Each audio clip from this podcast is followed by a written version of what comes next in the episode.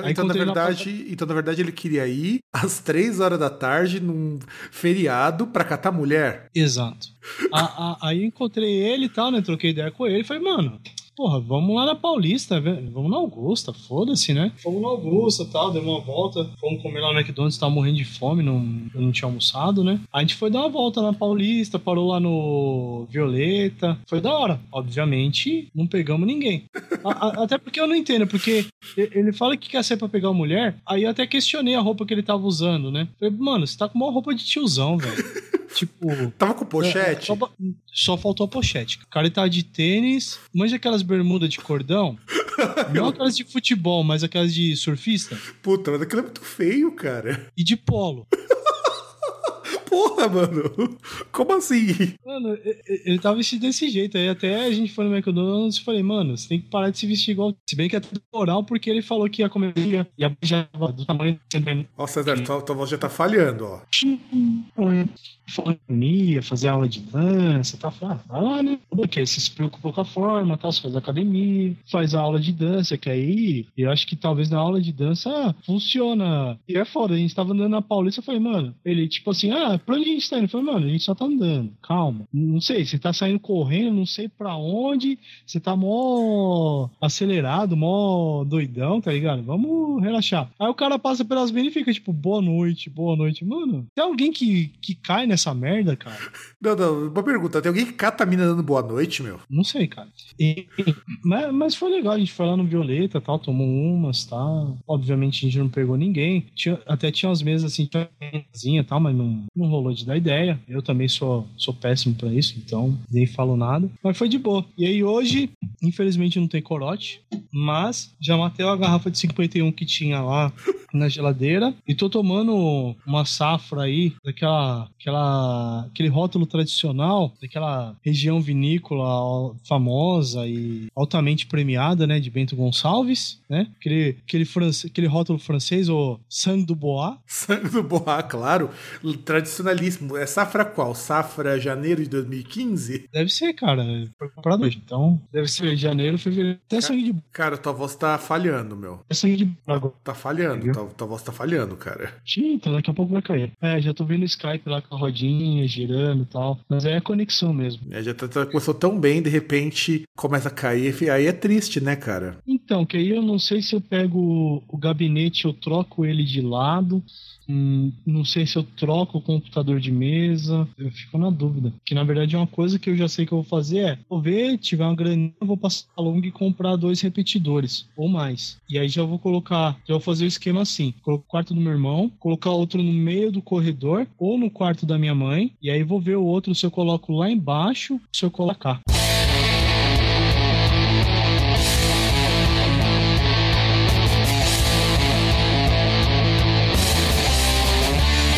Agora você está ouvindo Groundcast.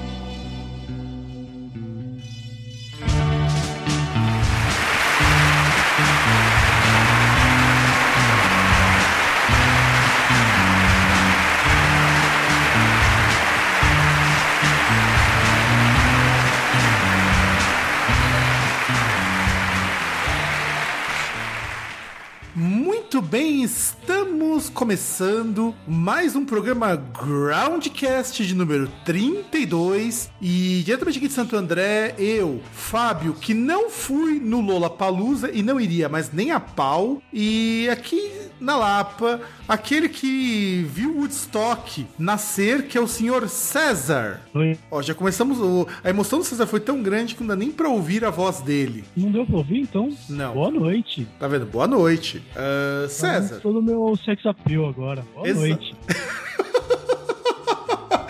Pois é, não, pois é, pois é. Esse sex appeal é sensacional. E César, como foi o seu é, o seu feriado? Você curtiu na tua casa? Você bateu uma punheta? O que, que você fez? Ah, foi divertido. Fui pra Augusta, bebi um pouquinho. Usei aquele serviço joinha lá de ônibus da madrugada. Foi tudo legal. Foi tudo chuchu beleza, então? Foi, foi cem por cento. Foi impressionante. Comeu muito peixe? Cara, comi peixe quando eu voltei. Obviamente, quando eu fui lá pra Augusta, comi um belo de um Angus, né? Muito justo. Não, não. Produção, por favor.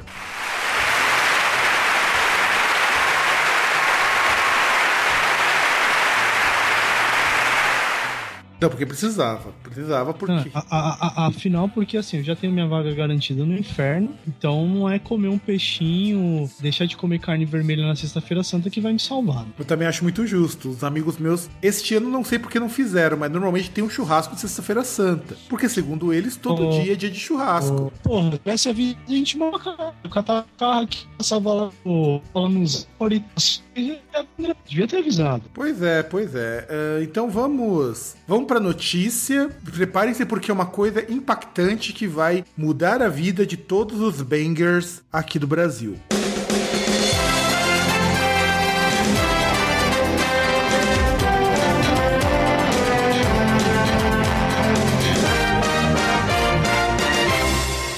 Saiu no dia trinta e um, se eu não me engano, dia trinta e um ou dia primeiro, não lembro agora exatamente, a notícia de Kiko Loureiro entra pro Megadeth. Acho que foi adulto. É, porque assim, é, olhando aqui, é, porque eu, vi essa, eu li essa notícia no Metal Sucks, mas saiu no site do G um, olhando aqui que é o noticião violento da notícia, no dia dois, aí então foi dia dois mesmo. Foi dia dois, até que eu, eu cheguei a ver essa notícia, aí falaram, ó, oh, não é primeiro de abril, e aí veio a notícia. Pois é, eu também, na hora que eu li aquilo, falei, puta, será que é mais um, um April's Fool, cara, First April's Fool, cara? E não, é real. E o que você acha disso, César? Ah, cara, Kiko Loureiro no Megadeth. Que rola o Mustaine fazendo um cover de Carry On? Não, produção, produção, produção. Por favor, solta o Carry On, pessoal, aí.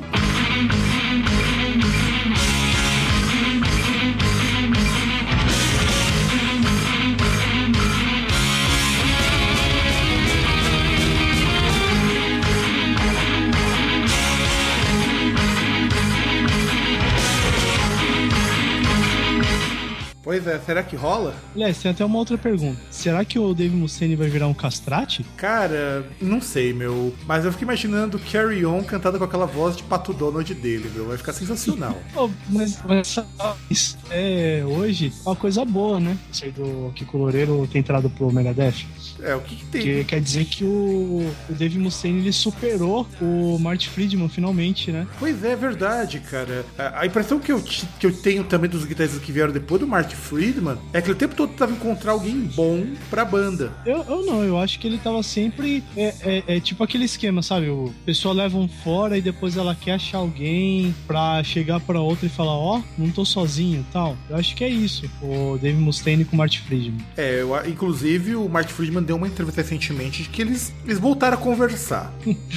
Tiveram uma recaída. É, tiveram uma recaída, tiveram, tiveram uma volta. E, e, e o pior é assim, porque eu imagino que o Mustaine ele deve ter pensado assim, tipo, é, filho da puta, você vai ficar me esnobando, né? Vou pegar um cara que é famoso no Japão também, seu viado. É verdade. Ele pegou o Kiko Loureiro. Verdade, verdade. E não só isso, vamos agora falar do ponto de vista musical. Eu acho que é interessante ele ter entrado no Megadeth. De verdade, é interessante porque, é, vai, a despeito das muitas babaquices que ele faz e fala, que ele é um babaca, ele é um dick, como a gente chama em inglês, ele é um guitarrista muito bom. E eu acho que esse é o primeiro ponto que a gente tem que começar a considerar. O Mustaine não vai chamar um cara que é ruim.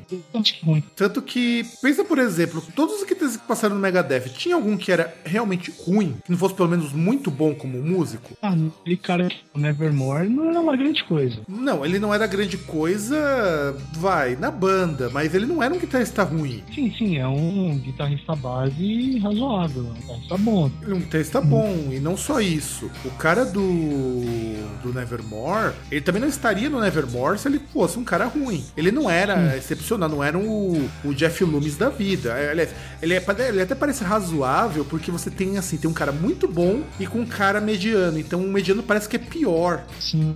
Então, mas eu acho que a entrada do Kiko Loureiro pode ser ruim pro Megadeth. É, pode de, piorar de... aquilo que, que já é mais ou menos ruim. De certo sobre isso. Como que isso pode melhorar? Aliás, como é possível ficar pior do que já tá? Porque assim, uh, Megadeth a gente já tem a, o posicionamento babaca do Dave Mustaine, né? Uh, você tem cada vez discos, um disco mais fraco do que o outro. A última coisa que o Megadeth precisa agora é de um guitarrista que consegue tocar quase na velocidade da luz e que, se você der brecha, vai virar um punheta metal, entendeu? É, não, isso daí também eu acho que é uma, um ponto a se colocar. O Megadeth nunca foi uma banda, é, mesmo na fase do Marty Friedman, que prezava pelo virtuose. Não que as músicas sejam mal tocadas. Você escuta é, Holy Wars, aquele comecinho da Holy Wars é uma coisa absurda, uma sequência absurda, mas não é uma banda tipo, sei lá, um Halloween, por exemplo, que ficou bem mais complexo com o tempo, ou um Rhapsody of Fire, que ficou mais complexo com o tempo. É uma banda que tem um padrão X e de que você não precisa de um cara tipo, vai, que vai fritar em todas as músicas. As músicas são, assim, elas são relativamente simples, né? Você pega essas bandas de trash, assim, famosonas, tipo Megadeth, Metallica, quando elas surgiram, elas tinham algo novo, assim, algo diferente. Mas hoje em dia você pega uns guitarristas aí que fica vendo, fica fritando nas videoaulas em conservatório, os caras tiram as músicas com o pé nas costas. É, não, e o Megadeth não é mais uma banda de thrash metal, né, cara? Chama de thrash metal é, é, é falar uma bobagem das grandes, é uma banda de heavy metal com ah, um quesito. Na verdade, sim, você pegar, por exemplo, essa do o Big Four, tem alguma banda que ainda é de thrash metal? Eu acho que só o Anthrax, mas porque o Anthrax vive de glória do passado, cara. Então, porque de resto nenhuma é de... Todas são mais ou menos hard rock ou algo próximo disso, né? Não, e... Só que não de rockismo, mas hard rock. Sim, não, e é um hard heavy até natural que eles chegassem naquilo ali. Afinal de contas, você vai limpando, limpando cada vez mais a produção. Você vai aprendendo a tocar melhor, porque isso é uma característica importante. Quando essas bandas todas começaram, ninguém tocava bem ali. Tanto que quem se, tanto que quem se destacou nessa época foi, por exemplo, o Cliff Burton, porque o cara, o Clive Burton, aliás, porque o cara, ele era bom. É, e num caso até o estilo deles vai consolidando até como produto, então eles já têm a fórmula. Então, o que eles têm que fazer é pegar, fazer essa fórmula e ficar o mais... mais claro possível que essa fórmula está sendo seguida. Então não dá pra ficar mudando, ficar tendo uma produção porca ou coisa do tipo. E também nem faz sentido, né, cara? Nem faz sentido um músico fazer uma produção igual fazia nos anos oitenta. A, até com a grana que os caras têm. Exato. É assim, eu penso que, do ponto de vista musical, não é uma adição ruim. Ele chamou um cara que toca melhor que todo mundo. Isso que eu acho que também é foda. Eu acho que a sua preocupação de virar um punheta metal é isso. Você tem um cara que é muito bom, uma banda que não existe tudo isso. Não, é, é que assim, é que eu obrigado a ser o, o realista pro lado pessimista, porque, obviamente, pode ser muito bom, pode ter um, um salto de qualidade, nossa, infinito com a, com a entrada do, do Kiko Loureiro, porque pelo menos vai ter um guitarrista bom. Não, você vai bom ter um, mesmo, de fato. Você vai ter um músico muito bom, é, é, é, é meio assim, é, vai ser um Marty Friedman dois, se ele não tomar cuidado. Não, é porque talvez eu puxar para umas influências diferentes, tá ligado? Diferentes para pegar como influência. Coisa que o Megadeth, ele tem um negócio muito, muito quadrado, muito... É assim, não, eu entendo. E é verdade. O Megadeth, sei lá, dos últimos quatro discos, tem sido uma banda bastante não inovadora. Eu acho que essa também é a bronca que a gente pode pensar. O Angra, por pior que a banda esteja hoje, sempre foi uma banda que, sei lá, até pelo menos o Temple of Shadows, explorou muito a questão de ser uma banda criativa. O Kiko Loureiro, no trabalho solo dele, ele é bastante criativo, junto no estilo brasileiro e tudo mais. Eu acho complicado pegar um cara com um background tão rico pra uma banda que exige que você toque igual a todas as outras. Mesmo vai, mesmo sendo Megadeth, mesmo ele tendo um estilo próprio, não, não é uma banda que é muito inovadora nessa, nessa questão. É que o ruim é, é assim, né? Porque o ele, ele sente, assim, ele tem esse negócio de que ele é um guitarrista solo, né? Só que ele canta. Aí como é que ficaria, às vezes, vezes a questão de conflito de pegar uma música, aí o Kiko ficar fazendo base pro, pro Lucene fazer um solo, sendo que deve ficar aquele negócio, mano, toco muito melhor que esse bosta. Não, e queira ou não, o, o Kiko Loureiro, ele é um guitarrista solo também, né, cara? Ele não é um guitarrista base. Sim, ele é um guitarrista solo, ele... Você sente que ele leva, no Angra, pelo menos ele as ideias pra, pra banda, muito do direcionamento musical da banda se deve a ele. Ah, não, isso com certeza, eu concordo contigo. Inclusive, muito do que o Angra se tornou foi graças a ele.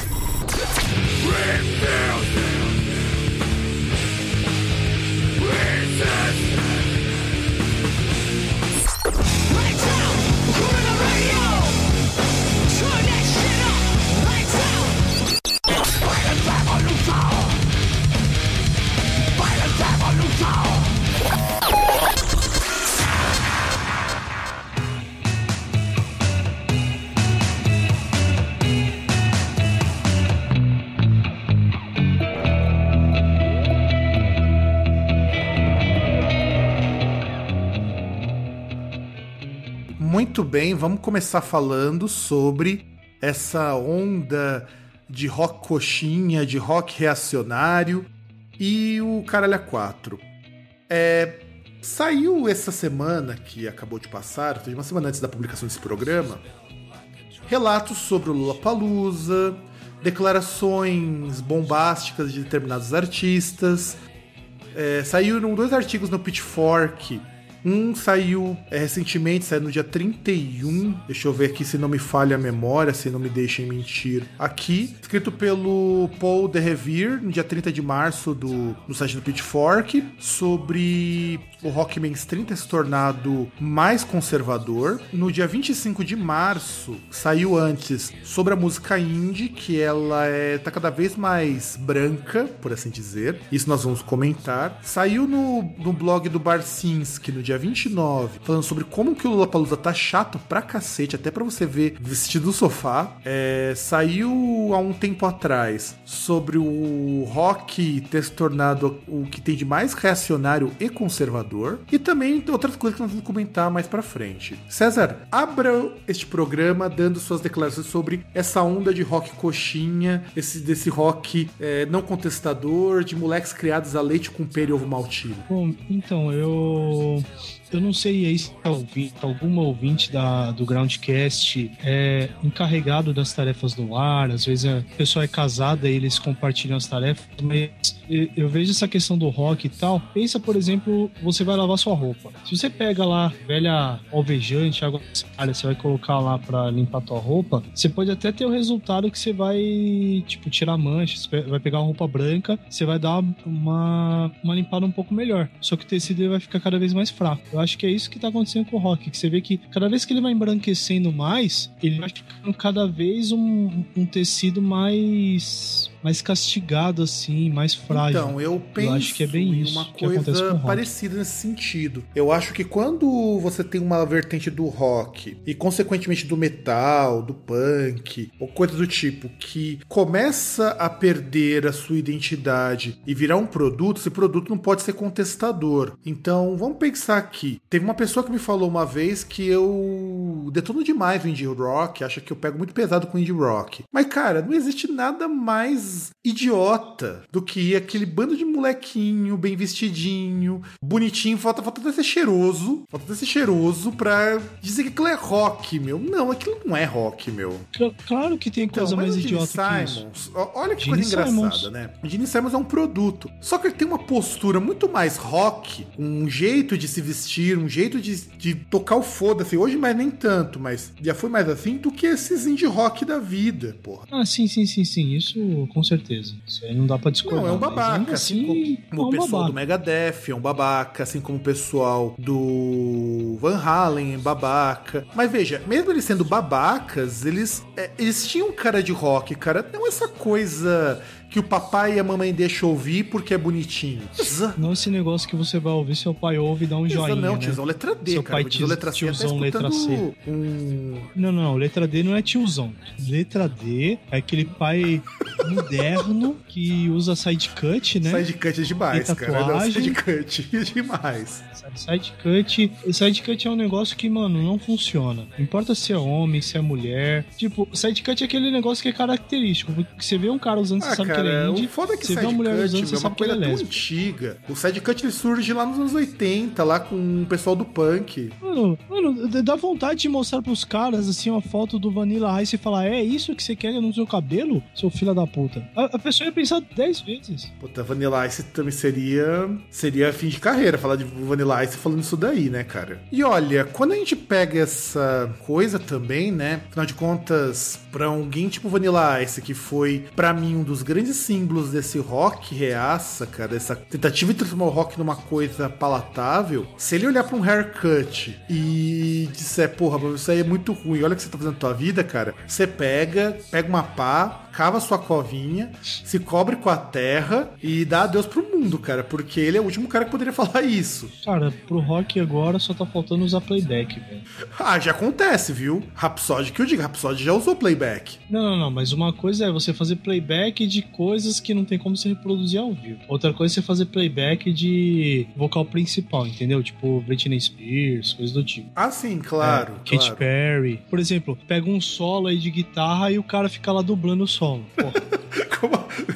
Faz mímica, né? É, igual a Katy Perry fez lá com a flauta, né? Ah, não, não, falta só isso mesmo, cara. E, e, na verdade, é aí que você começa a ver como que o rock e o pop estão tão próximos nesses últimos anos, que o que diferenciava antigamente o rock é que a coisa era mais atitude. É, no momento que você começa a pensar que, sei lá, uma banda como Limp Bizkit é, tem mais atitude, é mais rock do que essas bandas que estão surgindo, é pra ficar preocupado. É, é, é foda, né? É, é, é que é ruim também porque, assim, a gente tem que analisar, pelo menos a gente tem esse privilégio por estarmos na América do Sul, no caso você aí que você conhece pessoas que estão na Europa e tal, que a gente tem uma visão um pouco mais ampla, né? Não, não fica sendo só aquilo que acontece nos Estados Unidos. Se for usar só a cena lá, o negócio é preocupante. Ah, não, com certeza. Isso, isso eu também acho. Acho a coisa extremamente preocupante. Aqui no Brasil também é, é meio embaçado. É que tem bandas novas que, e, e bandas até estabilizadas que vão fazendo um negócio um pouco diferente. Mas você vê alguns medalhões aí, tanto aqui quanto lá. E lá, principalmente, a questão dos artistas novos... É triste, cara. Ah, não, sem contar o seguinte, quando a gente começa a pensar nessa realidade do, do rock bunda molescente, quando o rock já surgiu com essa proposta de ser uma música de bunda mole, nós estamos falando de uma realidade muito mais americana do que europeia, por exemplo.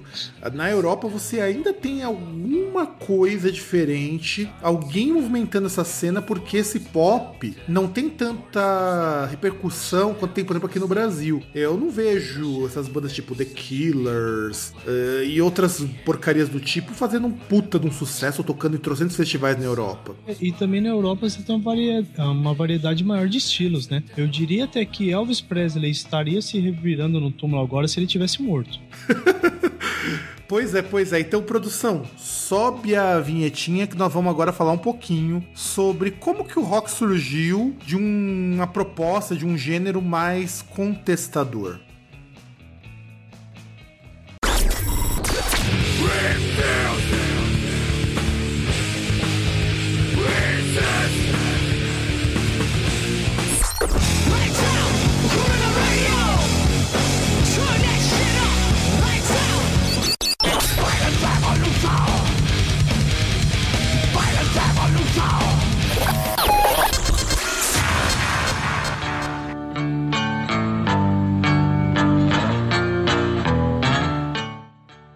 Muito bem, vamos falar um pouquinho sobre como que o rock surgiu dentro de um contexto que, porra, não combina com o que se tornou hoje. Dando uma olhada aqui na história do rock, ele é um gênero que surge entre os anos cinquenta e sessenta nos Estados Unidos e na Inglaterra. E o que, que o rock, ou o famoso rock and roll, como foi cunhado nos Estados Unidos, tinha de diferente? Ele trouxe uma proposta musical que até então não era comum no um mundo que era, como que eu faço uma música sem eu ter uma banda completa? Porque antes, se eu pensar em música antes, eu não conseguiria tocar num evento com menos de dez pessoas, que seria uma mini orquestra, ou como o pessoal chama lá fora de ensemble. Eu não conseguiria, porque eu precisava de percussionista, violonista, é, alguém pra tocar violão, alguém pra tocar guitarra, porque assim, a guitarra elétrica não foi inventada pro rock, ela já existia bem antes disso. E o que, que você tinha de música assim, ou você era solista, como acontecia com o pessoal do country music, que era você e no máximo mais um cara tocando junto, ou então você tinha que ter um ensemble completo. Essa foi a primeira coisa que o rock se tornou. O rock, ele foi contraventor, porque era um estilo que os brancos não aceitavam. E olha que coisa interessante, ele nasceu dentro da comunidade negra como uma forma de colocar pra fora toda aquela coisa que eles estavam sentindo, de preconceito e tudo mais. É que, na verdade, o rock, ele, ele deriva, assim, no caso do... entre as coisas do blues, né? Tipo, da música negra nos Estados Unidos... Até mesmo, até pegando essa, essa referência aí do outro lado, Europa e tal, no, na Inglaterra e tal, o, você pega uma referência do início do rock, era o Cream, que era um super grupo do Eric Clapton, que o que eles tentavam era fazer um blues eletrificado, né? Era um blues com andamento mais rápido, uhum. um negócio com um pouco mais de energia. Isso, então, é, inclusive isso é chamado de electric blues, que é o blues com guitarra, com guitarra elétrica. Isso é uma coisa importante, porque o rock, ele vai pegar essa guitarra elétrica também e transformar numa coisa diferente, e ele vai mesclar o blues, ele vai mesclar o jazz, alguma coisa do jazz, sobretudo a parte de você ter algumas harmonias, algumas coisas, vai pegar muita coisa do soul, aquelas vozes graves, aquelas vozes impostadas são coisas do soul, e o country de certo modo, por conta que o country já tinha um apelo mais popular, já tinha um apelo menos, vamos dizer assim, menos elite, por assim dizer. É que é um, na verdade é uma grande mescla, mas ainda assim era algo que não era bem visto, né? Tanto que o, até o Elvis Presley mesmo, no início, ele era subversivo, principalmente pela parte de parte performática, performática, né? Parte de, de, de postura, assim, corporal, a dança que ele fazia era algo muito, muito provocante para a sociedade da época. Ah, não, com certeza. O que eu vejo do Elvis Presley também é que o Elvis Presley foi já, já o começo do embranquecimento do rock, vai.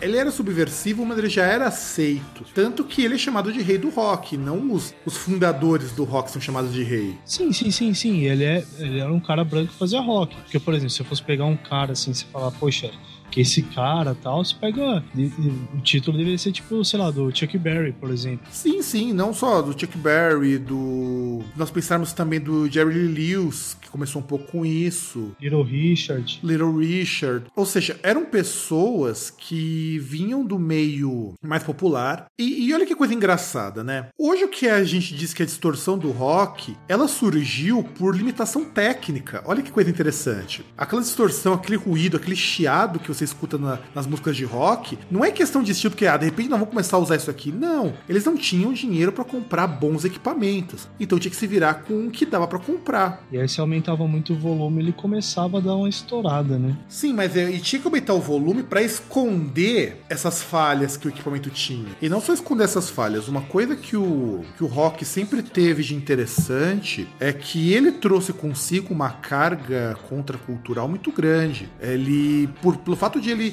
trabalhar com aquele som rápido, distorcido, aqueles vocais mais gritados, porque não era aquela melodia vocal bonita, agradável, era sujo. Pra época, se você pega um, um Chuck Billy, um Chuck Berry, ou você pega, sei lá, um...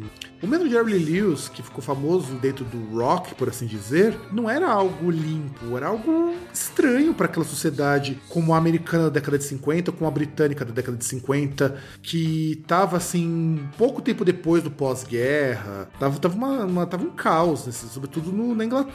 Principalmente a parte lírica também era bastante importante, né? Essa, essa parte assim, que era um negócio que chocava. Sim, tanto que o rock, ele cravou como algo característico característico o quatro por quatro. E esse quatro por quatro, ele vai se tornar a base de toda a música pop. Quase toda a música pop é gravada, é feita, é produzida no ritmo de quatro por quatro, porque é o mais fácil de você executar, sobretudo quando você tem que tocar durante muito tempo, que isso é uma coisa importante. Os artistas de rock tocam às vezes por duas horas sem parar. Isso é muito tempo para um músico ficar tocando direto. Então você tem que fazer... E, alguma... e começou com música de baile também, né? Tipo, sim. Pra você tocar para o pessoal dançar, né? Então... Sim, sim. É, é, é irônico você pensar, por exemplo, que o rock ele incomodava porque as pessoas dançavam ouvindo isso. Lógico, né? Porque dançava e tinha interação, menininho com a menininha, a, as coisinhas começavam a, a sair um calor e tal, então isso era ofensivo. É, e, e é engraçado porque hoje o pessoal do rock repete exatamente esse mesmo comportamento que os críticos do rock faziam, porque música pra dançar é música do capeta, é música profana, essa coisa de ser música do diabo, gente, não tem nada a ver com as temáticas das músicas, as temáticas vieram muito depois, mas sim porque dançar, soltar o corpo não é uma coisa bem vista em boa parte do mundo conservador. Então, que aí é, você tem até que lembrar que assim, esse negócio, né, tipo, a música que incita você a menininhas interagirem com meninos e com outras meninas e meninos com meninos,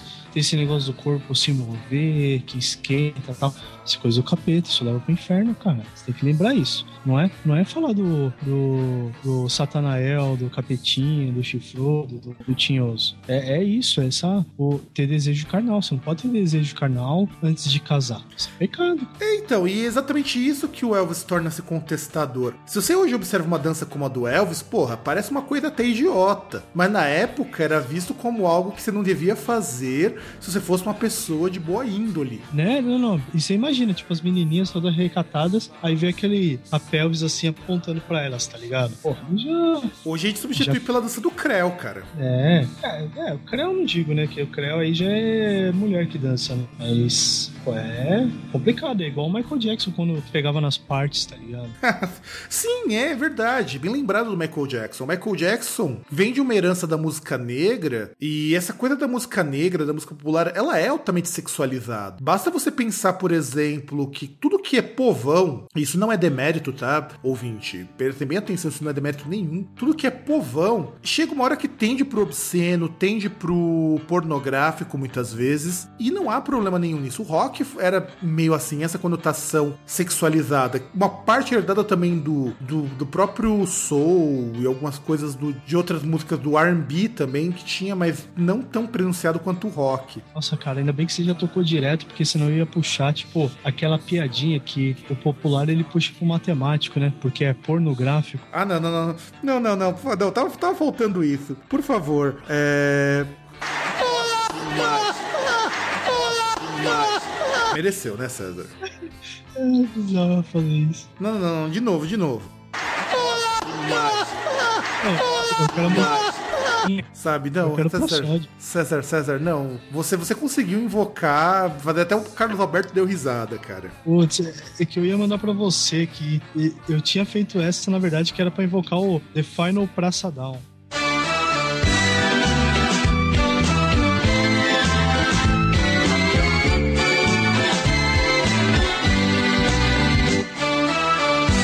Pronto, satisfeito? Que na verdade não era nem essa, era uma aqui.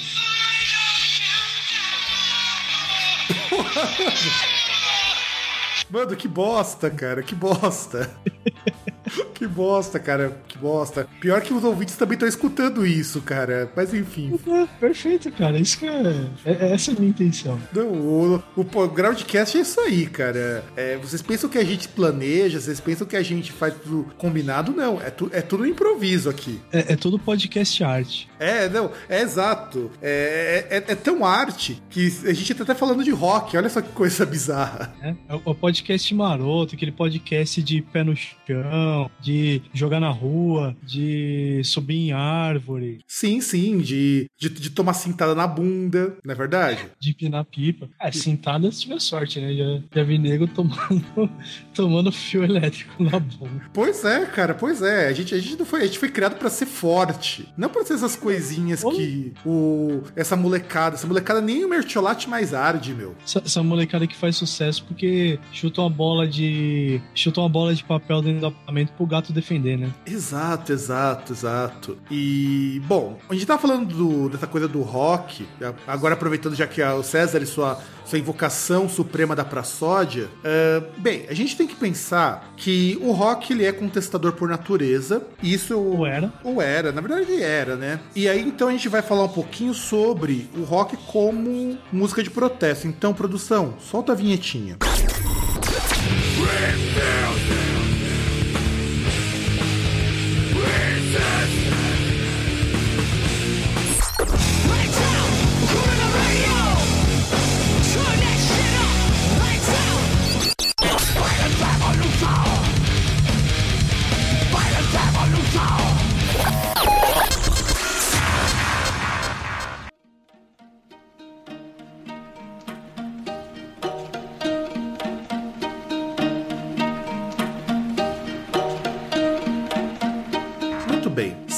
Me responda uma pergunta. Você já chegou a assistir aqueles documentários do Global Metal e do Metal Headbangers Journey? Não. Então, vamos, vou comentar um pouco sobre eles, porque é interessante a gente pensar no seguinte. O metal, a Headbangers Journey e o Global Metal, que é a versão mundial disso, são documentários que mostram como que o metal ele é visto no mundo. E eu acho interessante, porque quando você pega, por exemplo, países como a Indonésia, como a China, como o Japão, como a Índia... Uh, acho que eu devo estar esquecendo mais algum país. Tem alguns países africanos, acho que tá nessa ideia, não lembro exatamente. Quando você pega o público de rock desses países, são países altamente repressores, o rock ganha um sentido de libertação. Então você, por exemplo, escutar o Tom Araya falando I am the Antichrist, dizendo, oh, eu sou o anticristo, e a coisa do tipo, parece que tem um efeito catártico sobre essa juventude reprimida. E, e você acha que essas músicas vão pegar da, dessa época dos anos setenta até os anos noventa, elas tinham esse propósito de libertar essa juventude reprimida por pais que trabalham demais, uma sociedade que cobra demais, o, o, uma escola que não forma pessoas, se informa pessoas que vão obedecer? O que, que você acha disso? Ai. Então, eu acho que até tem, né? Apesar de alguns países que você citou... Digo a Indonésia, que agora virou um país dos raças, né? Porque lá bandido bom é bandido morto e o presidente em tese é headbanger. É, que eu acho que você tem aquele contraponto, né? Que você pega Indonésia, Índia, países do, do Oriente, que ainda tem aquele receio em relação à cultura ocidental, né? E o rock em si é uma bandeira dessa cultura ocidental, então ele tem uma repressão maior e até por conta disso o jovem ele se identifica, já que ele também se sente reprimido em outras esferas, né? Sim, não, e o que eu acho interessante de comentar, logo nesse primeiro momento, é que o rock ele ainda é um movimento bastante contraventor, mesmo com tudo que ele se tornou. Vamos fazer um, um rápido, vamos dizer assim, um rápido overview sobre esse rock contestador, sobre essas canções de protesto, ou canções com ideias de protesto, pra gente entender onde que o rock ele conseguia transmitir pra esse jovem algo diferente. Eu penso, em primeiro lugar, naquelas músicas do Kiss mesmo. Quando falava que tudo era uma festa, aquela coisa hedonística e tudo mais, era uma forma de você dizer, olha, a vida não é pra você ficar enfurnado num escritório, obedecendo ordem o tempo todo. Você ficar trabalhando num trampo de merda que você não gosta, apesar que questão de canção, assim, protesto em si era uma outra coisa, mas o, o Kiss ele tinha esse questionamento do, do status quo, né? Questionamento da, do modo de vida, do American Way of Life, né? Sim, inclusive o fato do Kiss ser todo espalhafatoso, aquilo tudo ser um espetáculo, é meio que uma forma deles também darem a cara pra bater, darem um chega pra lá e querer mudar alguma coisa. Eu também posso dizer isso quando nós chegamos nas músicas do punk rock, tipo o Exploited, o, o pessoal, mesmo meio fake, vai, vamos dizer assim, mesmo sendo meio fabricado do Sex Pistols, do The Clash, Black Flag, são todas bandas com alta carga de crítica social e postura social, que foram as que encabeçaram o movimento punk. É, e era um negócio que não ficava só no, só no cotidiano, né? Que até algumas bandeiras que eles assumiam e tal... o apoio do The Clash, no caso, de alguma, foi algumas guerrilhas e tal. Então tinha uma, algo contestador, mas algo mais além, não é simplesmente a, aquela questão individualista. É, o próprio Black Flag mesmo, cara, ele levantava a bandeira do anticapitalismo de forma muito forte.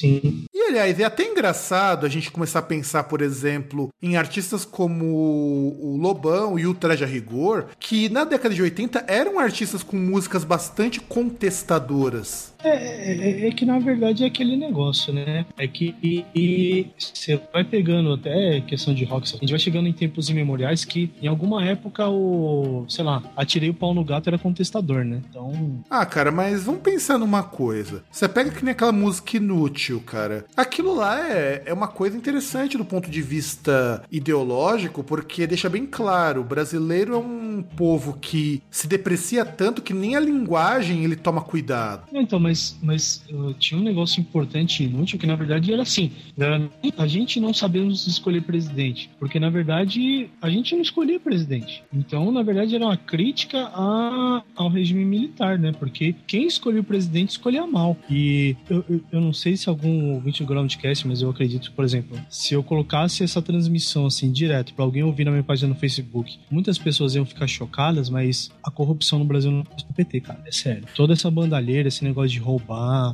fazer obra faraônica, não começou com o P T, cara. Não, não começou, é. Exato. E o engraçado é que nessa época, no finalzinho da ditadura, o começo da democracia, os grupos de rock apontavam pra essas coisas, cara, ainda que de forma bastante, vamos dizer assim, poética, por assim dizer. É, porque ainda tinha medo, né? Por mais que, por exemplo, a gente fala do Traje a Rigor, ele bombou bastante já a partir de oitenta e cinco, quando já tinha uma flexibilização. Não era tão fechado. Mas, por exemplo, Raulzito já tinha morrido e tal. Já era uma época um pouco mais light. Só que, obviamente, até mesmo depois que houve a eleição, Tancredo foi eleito, mas no final ele morreu, assumiu o Sarney, tinha aquele medo de voltar. Então, ainda assim, é aquele negócio, você contestava, mas com o pé atrás. É, não, na verdade, só contestava com o pé atrás, você contestava com o que dava pra contestar. É, você contestava com os dois pés, um braço, o tronco e o pescoço pra trás, né? Não, e como se não bastasse, nós temos que pensar, por exemplo, no Titãs, no Capital Inicial também, que são dessa época, e principalmente os Titãs, quando você pega uma música como Comida, que já é mais pra frente, quando você pega... Ah, se pegar no Cabeça de Dinossauro, tem bastante coisa. Puta, o Cabeça de Dinossauro é um puta de um disco político, cara, e não parece, cara, e é um disco político pra caralho, e com aquela coisa da influência da poesia concreta, que surge em quarenta e cinco, que já é altamente contestadora dessas coisas tradicionais. Então o, o pessoal do Titãs e o Capital Inicial também, o Ira, que vai surgir um pouco no finalzinho desse período, são grupos que são contestadores dentro do que podem ser contestadores na, nas suas respectivas temáticas. Os caras tocavam em barzinho, tocavam em buraco naquela época. É que, obviamente, falar que Capital Inicial contestador é um negócio muito estranho hoje. É, é estranho hoje. Eu acho estranhíssimo. Mas já foi. O que é, que é bizarro, cara. Eu acho muito bizarro isso. É, é, é que é tipo aquela reação, né? Por exemplo, o filho pega e fala. Tipo, o filho pega assim, ver lá o, as relíquias do pai, assim, fala, nossa, meu pai era legal. Pois é. Meio com um choque, assim. Exato. O Capital Inicial também já foi uma banda, eu não vou dizer legal, porque eu nunca fui um grande fã do Capital Inicial, mas era uma banda que tava ali, não era uma banda que se tornou o que se tornou hoje. Tanto que o Capital Inicial é de oitenta e dois, depois do Aborto Elétrico. O Capital Inicial não era, uma, não era uma banda de playlist do, do Luciano Huck e da Angélica. Exato, exato. Ele não era isso. Quando você pensa no Capital Inicial, você pensa, em princípio, hoje, numa banda que só faz um monte de hit mela cueca. Não, então, porque, poxa, você lembra Veraneio Vascaína, cara, que era aquele negócio que Veraneio era o camburão da, da, da polícia militar, né, cara? Exato, exato, cara, você exato. Fala disso. Você pega Fátima por... também. Você pega primeiro, pelo menos o primeiro disco dele, o Capital Inicial auto-intitulado, você tem Sob Controle, a Leve Desespero, Dinheiro, Linhas Cruzadas. Linhas Cruzadas é uma música maravilhosa. E que hoje essa banda é uma merda, cara. É, assim, perdeu esse ar de, de contestar essas mudanças sociais. É triste isso. Citando outro cara que... aí acho que mais caiu no ostracismo e tal. Citando Humberto Gessinger, uma música dele aí, no Engenho dos Havaí. Tipo, Capital Inicial é uma banda numa propaganda de refrigerante, né? Sim, na verdade é isso que acabou acontecendo com o nosso rock contestador. Claro, vamos, vamos pensar... Agora vamos continuar nesse... É, vamos pensar melhor nessas canções de protesto. No Brasil, nessa década, nessa ida da década de oitenta, década de noventa, você tinha essas bandas que nós já citamos, você tinha o Ratos de Porão, mas Ratos de Porão era um chute no estômago, okay, porque ele já era uma banda mais brutal, já era uma banda mais brutalizada, já era uma banda mais, mais forte dentro do segmento. Você tinha também o Olho Seco, que é dessa época, o Cólera, que aí nós estamos falando, todas essas bandas são bandas punk. Então você começa a perceber... Inocentes também. Inocentes, Inocentes, muito bem lembrado, Inocentes é uma banda que também traz um pouco disso, e você percebe, percebem que de metal no Brasil, na, quase nada de metal no Brasil remete a essas coisas. É, que eu lembrei até agora, mas aí é uma banda que tipo, já não, não teve lá tanto sucesso, tanto que a gente lembra só uma música, que é o, o trezentos e sessenta e cinco. Então. Sim, sim. Apesar de não ser algum contexto. Ah, você quer ver? Quando nós pensamos no metal nos anos oitenta no Brasil, ele, como ele é influenciado por essa abertura, você começa a ter bandas que resolvem experimentar, ver como que é essa nova coisa do metal brasileiro. Aí você tem o Salário Mínimo, você tem o Viper, que já era uma banda melhorzinha nesse sentido, porque era um bando de playboyzinho que aprendia a tocar. Você podia tem... importar instrumento, né? Sim, fazer curso pra falar inglês, falar inglês bem. Você tinha o Sepultura, que foi a primeira grande banda e que nos anos noventa vai lançar hits de contestação, pra gente ter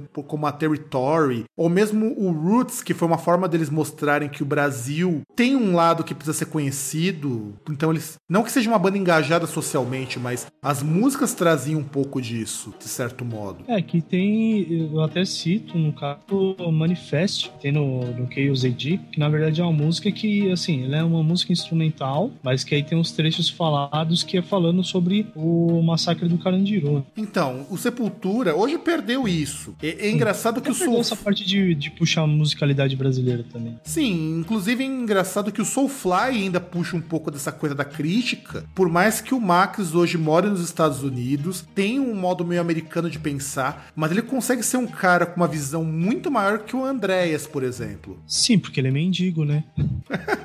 É verdade. É, mas você sabe que ele mantém aquele visual de mendigo de propósito, né? Ah, sei lá, cara. Eu não, procuro não tentar entender o que esses caras fazem. Porque ele tem uma grana lascada, meu. Ele podia colocar todos os dentes de volta, tirar aquelas coisas... tomar um banho. Tomar um banho. Aprender a tocar guitarra, não tocar só com duas cordas. Ah, mas o cara... Mas sei lá, eu ia até perguntar, porra, o Sofá existe ainda? Existe, vai fazer show aqui no Brasil, inclusive. De novo. Nossa, meu Deus. Ah, de novo, o cara mora lá fora. Pois é, de o, novo. O, o Soulfly, o Soulfly vem menos no Brasil do que o Metallica. É, isso é verdade. Aliás, vem menos que o Iron, Iron Maiden, Maiden, né, cara? Sim. Marcar vem menos que o Paul McCartney. Pois é, pois é. Então, produção, acho que nós já esgotamos aqui a paciência de todo mundo com essa parte do rock protesto. Tem muito mais coisa pra falar, mas vira a vinheta.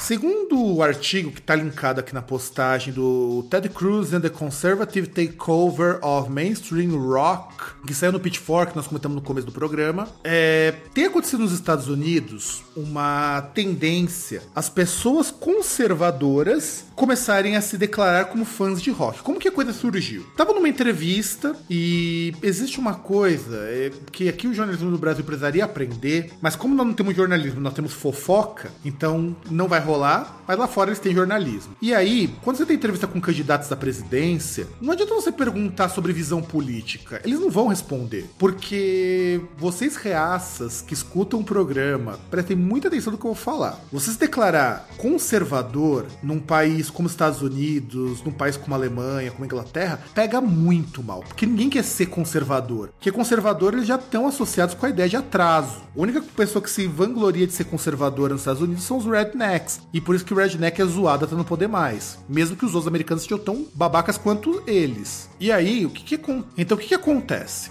Acontece que o tal do Ted Cruz, que é do Partido Republicano, ele é extremamente conservador. E você precisa de, de algumas coisas para conseguir, vamos dizer assim, tirar a informação das pessoas sem utilizar perguntas diretas. Então, qual foi a pergunta que foi feita pelo Gayle King no, no programa de C B S This Morning? É, ele perguntou para ele o que, que você faz para se divertir. E esse tipo de coisa, esse tipo de pergunta, é... uma resposta que é não intencional, então a pessoa não vai estar pronta para responder. E esse é um recurso no jornalismo para quando você quer arrancar algumas informações indiretamente. Então, por exemplo, se você te perguntar o que você gosta de fazer no tempo livre, você falar, ah, eu escuto é, bandas de indie rock, é quase certeza que você tende a uma visão mais conservadora das coisas, por exemplo. E esse Ted Cruz, ele respondeu que ele escutava classic rock.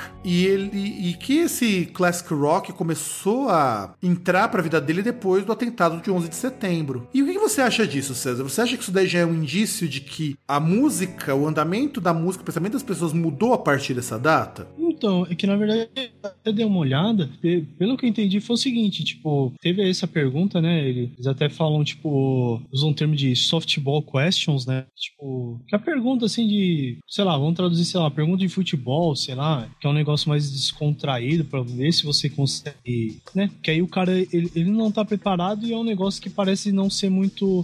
parece ser inofensivo, né? Então o cara, ele abaixa a guarda. E, e até entendi que, na verdade, assim, ele falou que ele curtia é, rock, né? Classic rock. Só que, a partir do onze de setembro, ele percebeu que a resposta que ele via, por exemplo, dos músicos de country e tal, era uma resposta mais... mas de acordo com aquilo que ele acreditava do que aquilo que o rock falava. Não pelo rock é, apresentar um contraponto, uma contestação, mas por conta do country, da country music ser, ter no caso, assim, músicos mais conservadores e tal. E aí por isso ele tinha dado uma guinada, assim, pro, pra country music. Mas até, isso aí a gente vai comentar depois, mas a, o, a questão do rock até depois do onze de setembro, muito mais do, dele mudar isso aí, dele ser um conservador, que no caso ele é um... é um senador do Partido Republicano e ele é o primeiro cara a se, a se declarar pré-candidato à presidência, né? Ele vai ter que concorrer na, nas primárias e tal, ser eleito pelo partido para poder é, ser o representante aí que vai tentar bater o, o partido, o sucessor do Obama, né? E só que o, em si, você vai ver depois que o, que o rock em si, ele não teve uma resposta, mas esses músicos de country que foram aí mais conservadores, mais esse negócio de God Bless America e essas merdas do tipo, então ele se identifica mais com isso. É, só que é engraçado, por exemplo, quando você pega aqui na mesma matéria, o amigo dele do Partido Republicano, o Paul Ryan, é fanzaço do Rage Against the Machine. Olha, olha a merda aí. Você tá pegando uma banda que os caras são anti-americanismo, anti-capitalismo, anti-qualquer coisa, e realmente os caras colocam o pinto na mesa e faz o que faz. Vide o caso do S W, na qual eles doaram em ingressos pro Sem Terra. Eu achei, achei uma das coisas mais maravilhosas do mundo. Você vê lá um monte de playboyzinho assistindo lá S W, com um monte de cara com bonezinho vermelho, com camiseta do P T. Foi interessante, foi um choque. Inclusive, o Rage Against the Machine, os caras fizeram questão de vir aqui conhecer o presidente Lula, que pra eles, eles é, entendiam se, como marco. Se bem que hoje não ia dar certo, né? Porque os caras iam no show, por exemplo, ia juntar aquele bando de playboy, falar, vem pra Cuba, vai pra Cuba, tá ligado? E ia, ia rolar umas cenas lamentáveis. É, eu não duvido, mas seria interessante. Ainda seria um show de rock de verdade. Inclusive, o Zac de la Rocha, ele teve que ser convencido a voltar pra banda, porque ele tinha largado o Rage Against the Machine e virou ativista no México. Que até aqui na continuação, é que ele fala dos... que na verdade, assim, apesar de ser conservador, esse senador aí, ele é relativamente jovem, né? E aí fala até que outros políticos, assim, ele coloca... é, Young Republican Stars, né? Tipo, são alguns jovens assim que estão despontando no Partido Republicano. Tem um senador que é o Marco Rubio, que também é, no caso, é o Partido Conservador, tá? O Partido Republicano. E o, o cara é fã do Public Enemy. Tipo, você vê que pros caras assim, sabe, eles meio que estão cagando e andando por eles, tá? Os caras pegam um bagulho que praticamente cospe na cara deles e eles ouvem e eles dizem que curtem. Então, e é aí que entra o que, que o onze de setembro mudou na indústria musical mundial até. Porque olha só, até o onze de setembro, o rock, o pop, essas coisas caminhavam relativamente bem, por assim dizer. E de repente, o americano sentiu uma necessidade de tudo que fosse produzido tivesse uma mensagem positiva. Ou seja, as canções elas começavam a ser mais inspiracionais. Então, curioso, se vocês não estão para pensar, curiosamente, foi nesse período que grupos como o Strokes começou a bombar fora do, da Europa. É, é que, na verdade, até tem uma, uma referência lá que, assim, que o Strokes tinha uma, uma música no primeiro álbum, no This Is It, que falava sobre os policiais de Nova York, alguma coisa do tipo, que a gravadora ela tesourou, porque foi lançado bem na época do, do atentado, né? Sim. Aliás, no atentado muita coisa teve que ser tesourada. Teve aquele disco ao vivo do Dream Theater, que mostrava um coração com as duas torres pegando fogo. Ele foi lançado no dia, no dia da queda do, das torres gêmeas. E teve que ser recolhido. Premonição? Olha, eu não sei. Mas surgiram umas teorias da conspiração na época de que o Dream Theater estava envolvido com os atentados. E eu tô falando sério. Nem acho, hein? Aquele Marco Portnoy lá, ele é meio estranho, hein? Tem cara de terrorista. Ou, ou quem sabe o Labrie, né? Com aquela, aquele jeitão de bom moço. É. Não, e principalmente porque ele não se destaca em nada, né? Exato. Às vezes ele se destaca explodindo coisas. É, porque, tipo, você tem o John Petrucci, que é um guitarrista, assim, que se destaca bastante e tal. Você tem o Mike Portnoy. Você tinha o Mike Portnoy, que era um baterista, assim, que, apesar de toda a apagação de pau dos músicos, era um cara que se destacou. Tinha o John Myung, se eu não me engano, que era um baixista também, que era um cara fora de série. E aí tem o, o Labrie, que sinceramente eu acho que, sei lá, acho que a irmã dele, assim, era bem dotada e fornecia pra todo mundo, então os caras convidavam ele pra banda, tá ligado? E aí, vamos, vamos pensar também numa coisa. Nessa época daqui das Torres Gêmeas, você teve os artistas que foram do contra. Aqui no artigo fala do Disturbed, que é uma banda cristã, só que o Disturbed se recusou a fazer parte de, de música de apoio às tropas em dois mil e dois, lá nas tropas de invasão do Iraque. E você tem junto o Zac Della Rocha com o Rage Against the Machine e o Tom Morello com o... juntos eles é, falavam, porra, mas não, não dá. Você pega, inclusive, o Rage Against the Machine, foi uma das poucas bandas da época que mostrava o dedo do meio, falando que essa coisa de exaltar tropas não era algo interessante. Você também tem o próprio System of a Down, o Serj Tankian, que ele, ele sempre foi um artista político muito forte nesse sentido, mostrando que toda essa guerra por causa de petróleo era uma coisa inútil. Só que, com exceção desses artistas, todo mundo começou a ficar bunda mole. É que, na verdade, sim, o, o rock, ele se calava, ou ele meio que timidamente apoiava. apoiava, né, esse, esse, esse movimento, esse, esse orgulho, né, essa retomada de orgulho dos caras e tal. É, não, e você pega um cara como o Neil Young, por exemplo, Neil Young, que pertence a uma geração de contestar as coisas, de repente tava falando a favor do país, é estranho isso. Mas eu pergunto uma coisa, Neil Young não é canadense? Então, é, é, eu acho isso muito estranho, o Neil Young é. falando bem dos Estados Unidos. Não, e, e tipo assim, não, porque é nóis, tamo junto, tipo, é toys, tá ligado? Porra, que, que merda é essa? Exato, e, e isso daí começou a se tornar uma coisa complicada, tanto que em inglês eles criaram um termo que nós usamos no português agora, um, há mais tempo, que é o rockismo. Isso daí criou o rockismo, que é, você começa a ter então bandas de rock que fazem uma música autoastral, que atrai uma população que tá fragilizada, só que você não contesta valores, então é complicado você não contestar valores, você não contestar a sociedade como um todo. Ah, complicado, né? Porque cria tipo um... é que negócio, era um rap rock que sem roupa de palhaço, né? Os caras tentavam um negócio motivacional. E, e é engraçado porque a gente percebe que, assim, é, a despeito do Pono Player, coisas do tipo, a gente vê que a senilidade do Neil Young começou há pelo menos uns doze anos, né? Uns dez, doze, quinze anos. Sim, sim. Não é de agora que ele tá meio retardado. E isso acontece também, né? Por isso que eu falei que esse é um fenômeno muito mais americano do que europeu.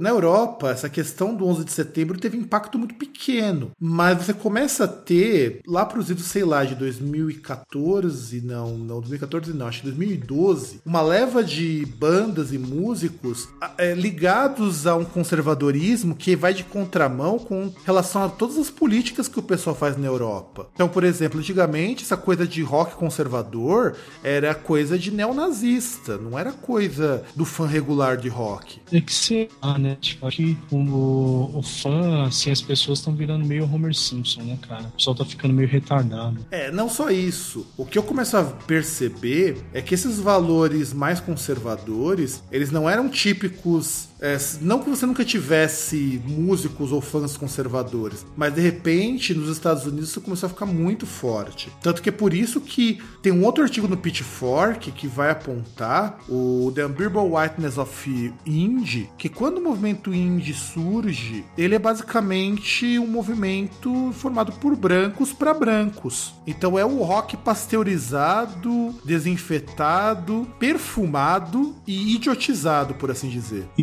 gourmet. E gourmet, exato. É o rock gourmet. Eu, eu fiquei muito chateado que uma grande amiga minha, ela achou ruim das pessoas reclamando do Lollapalooza. Então quer dizer que, é, que é, só pelo fato da pessoa gostar de algo é a prova de críticas? Eu acho complicado isso. É que entra naquele negócio, a gente aponta bastante questão do qualidade versus gosto, né? Que, que é meio complexo. De, poxa, eu gosto, então é bom. Não é. Nunca é assim. Ou ao menos não deveria ser assim, né, cara? Não, nunca é. Porque uh, se fosse assim, o McDonald's teria falido faz tempo, né? A comida deles é uma bosta. Sim, exato. Mas, exato. Sei lá, é gostoso. Exato. Nem é tão gostoso assim, cara. É, é, que, é, é que, sei lá, né? Tipo, não, não é, nossa, que delícia de gostoso. Tem, tem até fast food mesmo que é muito melhor que ele, mas é aquele negócio que é gostoso em si. Não, não é algo não, ruim de comer. Não, não é, cara. É, eu, eu te falo com convicção, cara, porque assim, é, e aí que entra um pouco nessa parte do rock conserva, nesse rock bunda mole. Quando você conhece algo que é melhor, você percebe o quanto que o, uma coisa que você costumava pegar era muito ruim. Quando eu fui nos Estados Unidos em dois mil e quatro, dois mil e quatorze, eu comi numa lanchonete chamada Wendy's, que, digamos assim, é um fast food, custa o mesmo preço do McDonald's, inclusive, e é muito melhor, é muito mais gostoso. E lógico que os lanches são muito mais calóricos. Não, sim, claro. Por exemplo, tem o Big X Picanha, que, meu, é infinitamente pior. Mas ainda assim, o McDonald's, ele tem aquele negócio, sei lá, de você comer uma vez essa bosta, você vicia, tá ligado? Então, pelo menos uma vez com a vontade de comer. Você tem uma crise de abstinência. É, eu nunca tive, cara. Das poucas vezes que eu comi no McDonald's era porque eu precisava de alguma coisa rápida e era o fast food mais perto que eu tinha. Eu não, eu, eu geralmente ando em algum lugar, se tem várias opções, mas às vezes você fala, poxa, faz um tempo que eu não tomo, né? Então eu vou. Aí você vai. Aí não. Você vai, come um Angus lá e já era. É, aí você pede um Angus, aí você vai escutar um The Killers, vai tomar uma cerveja sem álcool, e assim é a vida, né? Não, tomar uma Coca mesmo, porque nem sei, acho que nem vende cerveja no McDonald's. Não, mas aí você pô, arruma uma cerveja sem álcool, porque afinal de contas você é rebelde. Pode ir, cerveja sem álcool, porra. Não é uma coisa você, você namorar sem trepar. É, eu também, eu também acho complicado. Isso que é bem de coisa dessas bandas pós onze de setembro. O onze de setembro, não só pro rock, mas é, a gente pode dizer, por exemplo, que o próprio pop deixou de ser mais ousado depois do onze de setembro. Pega a Britney Spears. Ela só começou a, voltou a ser alguém mais chamativa depois, quando ela endoidou de vez.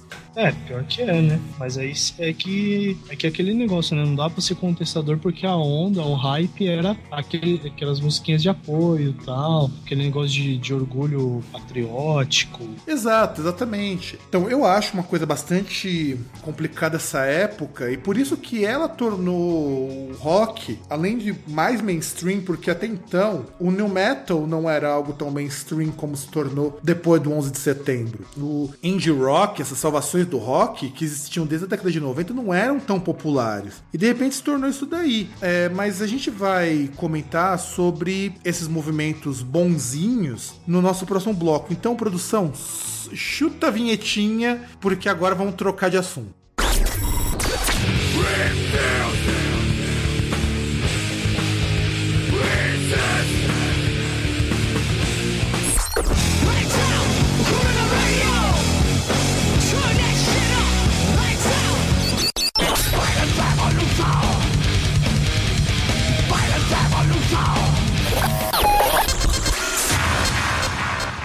Quando nós falamos de rock, a gente pensa no heavy metal, no thrash, no grunge, de certo modo, um, no próprio punk, no hardcore, no hardcore melódico. Mas depois do onze de setembro, só surgiu música de bunda mole. Complicado até de comentar, cara. Sem contar aquelas bandas de bunda mole que existiam, que ganharam mais notoriedade. É, não, vamos, vamos pensar aqui no seguinte. Nós temos o primeiro movimento que eu acho que vale a pena citar, que é esse tal de novo indie rock, que surgiu bem antes da explosão do emo, porque existia desde noventa e oito, noventa e sete. Cara, como aquilo é ruim, meu. Como aquelas músicas estilo anos sessenta, que são idiotas, e você não tem nem aquela postura de artista de rock. A impressão que eu tenho é, eles pegaram o college rock dos anos oitenta, colocaram uma roupa de metrosexual, puseram um monte de pó de arroz, e puseram todo mundo junto numa banda. É isso Isso que é esse indie rock que vem seguindo tendência até hoje. Pegaram um drogadinho ou outro, assim, só pra morrer. É pra entrar na cota, sabe? Pra entrar na cota. É que já não dá pra colocar negro na cota, né? Que é racismo,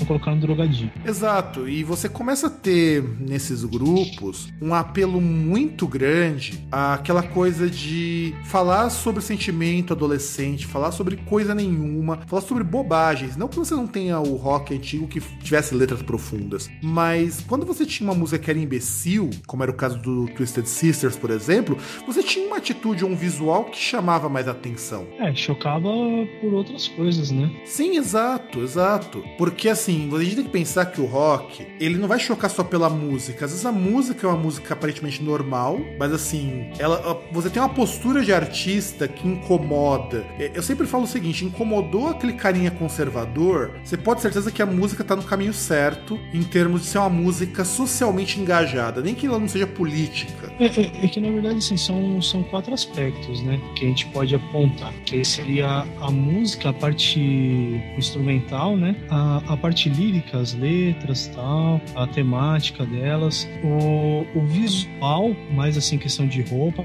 e a performance, que aí nesses quatro pontos você vai ter o que um músico, uma banda vai contemplar ou não, porque, por exemplo, você pega o Twisted Sister, por mais que seja aquela música fanfarrona, tal. Você tinha o, o visual que, porra, parece um bando de traveco que acabou de sair da briga, né? E perdeu a briga, inclusive. Os caras... Tipo, o cara de estragado do caralho, né? É, por por acaso eles pelo... acharam que travesti era bagunça, né? Né? Mas pelo menos assim, a, a, a sonoridade da banda, ela tava mais próxima do, do hard rock, assim, do heavy metal. Apesar de performance não ser lá muito diferente, é uma banda normal de rock, então não tinha muita firula. E da, da, da parte lírica, não sei lá, é impressionante, é algo muito normal. Mas ainda assim, você tinha dois aspectos que eles se destacavam e, e que chocavam. Sim, na verdade, eu acho que desses quatro aspectos, se pelo menos tiver dois, você já consegue uma banda de rock legítima, por assim dizer. É só você pensar no black metal, cara. Você pega aquelas bandas antigas da Noruega, porra, tá, por mais que você possa não gostar da banda, mas eles chocavam com aquela coisa mórbida, aquela sonoridade arrastada, aquela sonoridade tosca. Ai. Né, até porque você pega o black metal, assim, aquele negócio de vamos denunciar todas as formas organizadas de religião. Por mais idiota que isso seja, é contestador. Bastante, inclusive. Então você pegava os caras fazendo aquele cosplay de panda, cosplay de panda malvado, né, na verdade. Então era um negócio contestador em três ou quatro aspectos, né? Eu acho que até nos quatro, cara, porque você pega, sei lá, o Mayhem, os caras, eles colocavam até umas mulheres ou o sangue de animal no meio do palco, umas mulheres nuas e tudo mais. Ah, mas mulheres nuas, Menor, pô. Ah, mas o Menor... Vai, o Menor também, ele era uma coisa bem fanfarrona, mas ele era tão tosco e tão ridículo que por si só ele é uma contestação. Não, não sei, eu acho que só contestação do bom gosto. Então, cara, alguma coisa tem que contestar, né? É, ah, ah, não, eu acho que sim, né? Porque é um negócio tão gay que contesta, né, cara? Exato, exato. Ah, ah, vamos pensar no Judas Priest, cara. O Judas Priest com aquelas posturas ah, todas. O Judas Priest só, só bem depois que descobriram que o Hoffman, teoricamente, até uns, sei lá, quinze anos atrás, Rob Halford era o cara mais macho do mundo. Mas mesmo assim, você pega todo aquele coro, aquela música com vocal extremamente exagerado. Então veja, tudo isso do heavy metal, do rock, se nós pensarmos, sei lá, no The Clash, que misturava reggae com alguma coisa, era contestador. E de repente você tem até um Nirvana, que por mais que eu não goste do Nirvana, eu acho que Nirvana é uma banda muito ruim, eles tinham um espírito contestador forte o suficiente ao ponto do Kurt Cobain fazer uma canção anti-estupro. Sim, a, além de outras coisas, tinha essa também. Tinha também o Controverso Inútero, né? Que na verdade Controvérsia já ia no, no nome do disco, que era que inicialmente era I Hate Myself and I Wanna Die. E aí, obviamente, como viram que Judas Priest e Ozzy Osbourne tomaram um monte de processo no rabo por causa de, de música que poderia incitar o suicídio, aí os caras mudaram o nome.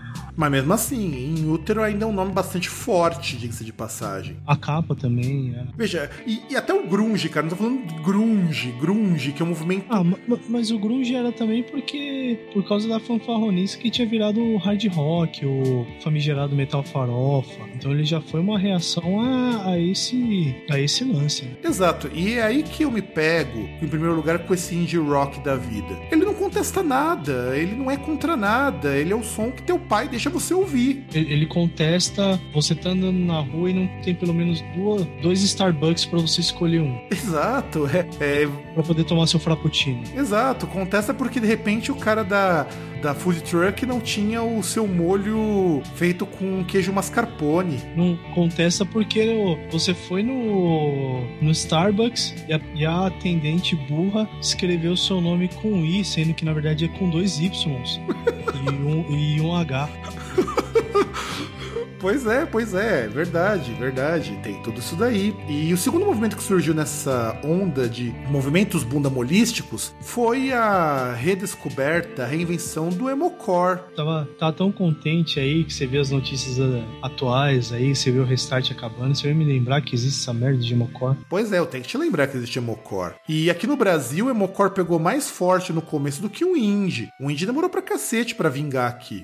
É, mas infelizmente se sobressaiu e continua aí, né? Firme e forte. Mas você não tem uma banda brasileira de indie rock nesses modelos. Nossa, é verdade. Você tem banda ruim. Surgiu um monte de banda ruim. E é um monte de banda ruim nesse intervalo de tempo, mas nenhuma de indie mesmo. Exato. Então pra você ver que o movimento, ele é tão consolidado, tão benquisto, tão querido pelo brasileiro, que ninguém se atreveu a tocar essa merda. Ah, mas se bem que aí tem a nova M P B, né? Tem a as Clarice Falcão da vida, com as músicas bonitinhas. Tem a Bunda do Mar, quer dizer, Banda do Mar. É verdade, bem lembrado. Aqui no Brasil nós tivemos essa nova M P B que trouxe um pouco desse indie rock pro Brasil e que também não é um movimento contestador. Aquelas paradas pseudo-folk, tá ligado? É, o que nós carinhosamente chamamos de fofolk. Vai dizer que não, vai dizer que é, ouvir aquela Malu Magalhães às onze horas da noite não é um, um efeito quase que laxativo e também soporífero. Cara, Malu Magalhães ela não agrada nem pelada, cara. Ah, meu, até que agora ela tá é, ajeitadinha, vai. Pelo amor, cara. Aqueles cortes, igual, eu tava reclamando aqui, tava falando do side cut, né? Aquele, quem, quem não tá fami- familiarizado com o termo, é aquele corte que você pega, tipo, você faz qualquer merda na, em cima, aí do lado você passa uma máquina zero. Tipo Skrillex, tem gente, sabe, que faz aquele negócio ridículo de passar de um lado só, né? É igual Skrillex. Skrillex que meio que popularizou o, o side cut. Ah, mas veio um pouquinho antes, mas obviamente o Skrillex é um, é um ícone do sidecut, né? É, não, na verdade só a Cyndi que... Lauper fazia sidecut antes de ter esse nome. Sim, o Cyndi, a Cyndi Lauper, o Vanilla Ice, Milli Vanilli, a Madonna. Esse tipo de Madonna. Ah, se bem que a Madonna, qualquer coisa que parecesse contestável, ela faria. Não, isso é verdade, é verdade. E, e aí quando a gente pega essa onda dessa nova M P B, que vai trazer coisas do rock, essa coisa de novo rock nacional, cara, tá tudo errado, tá tudo errado nessa merda. E, e, então, e até assim, por exemplo, eu, eu falo aí dessa questão do, do corte de cabelo, mas e você vê a Malu Magalhães, que tempo atrás ela tava com o cabelo, parecia o, o Jim Carrey no Devil Lloyd, cara. Caralho! Mano do céu. Ah, aliás, a Malu Galhães, ela falou que ela tem um método de composição chamado molinho. Conhece? Como que é? Repete. Molinho. Não, não. Re- repete aí. Ela tem o... um estilo de composição chamado... que ela chama, curiosamente, de molinho. Eu não sei. Acho que molinho é o apelido que ela dá pro dito cujo do Marcelo Camelo, hein? Que funciona assim. Ela é, acorda de manhã. Enquanto ela tá se sentindo com um jeitão meio molinho, ela começa a compor. Ai, cacete, viu? Não, e ah, não é piada, cara. Que... E não Explica, é Explica, né? Explica por que a música dela é sem pé nem cabeça, né? Não, cara, não. Sem pé nem cabeça é você escutar a música do Arrigo Barnabé. Isso sim é sem pé nem cabeça. A dela é não, muito não, pior não, que não, isso. Não, não, não, não, não, não. Não, você falar um negócio que ele, ele é estranho, mas tem porquê, não é sem pé nem cabeça. Ele não, tem, isso é verdade. Tem um contexto, ele tem todo um background. É diferente da outra aí que vai no molinho lá. Ela ah. vai, acorda, sente o molinho do Marcelo Camelo e, ah, sei lá, vou compor. Ah, podia ser que deu o Júpiter Maçã, cara. Esse sim não tem contexto nenhum, embora o cara seja foda. Ah, mas ainda assim, se é foda, tem contexto. Porque o Júpiter Maçã, ele tá pau a pau com o Skylab em termos de quem é mais bizarro. Mais um que poderia figurar no Groundcast Music Festival. Não, podia rolar um collab. É, Júpiter Apple e Rogério Skylab fazendo tributo ao Arrigo Barnabé. Não sei, acho que poderia juntar o Arrigo Barnabé também, fazer um, um mashup aí e tal, fazer um potpourri com as músicas deles. Não, cara, imagina, fazer... imagina Clara Crocodilo, versão com o vocal do Skylab e com a guitarra do Júpiter Maçã, tocada por uma, uma banda de percussionistas na qual todos eles são surdos. Não, eu, eu imagino assim, por exemplo, você faz um, um medley assim com Cara Crocodilo, Motosserra. Caralho! Ia ser bom, ia ser bom. Eu, eu aprovo, eu aprovo. Nossa, ia ser muito foda. Cara, ia ser uma psicodelia danada. Aí você emenda com alguma coisa do, da minha experiência. Sim. Ou você junta todos eles pra fazer um tributo a Los Colorados. Não, não. Podia ter você, Los Colorados fazendo tributo ao da minha experiência. Ah, não. Poxa, como assim? Justamente o inverso. Ah, mas se bem que, sei lá, né? Poderia fazer uns, uns mashups aí. Podia fazer um...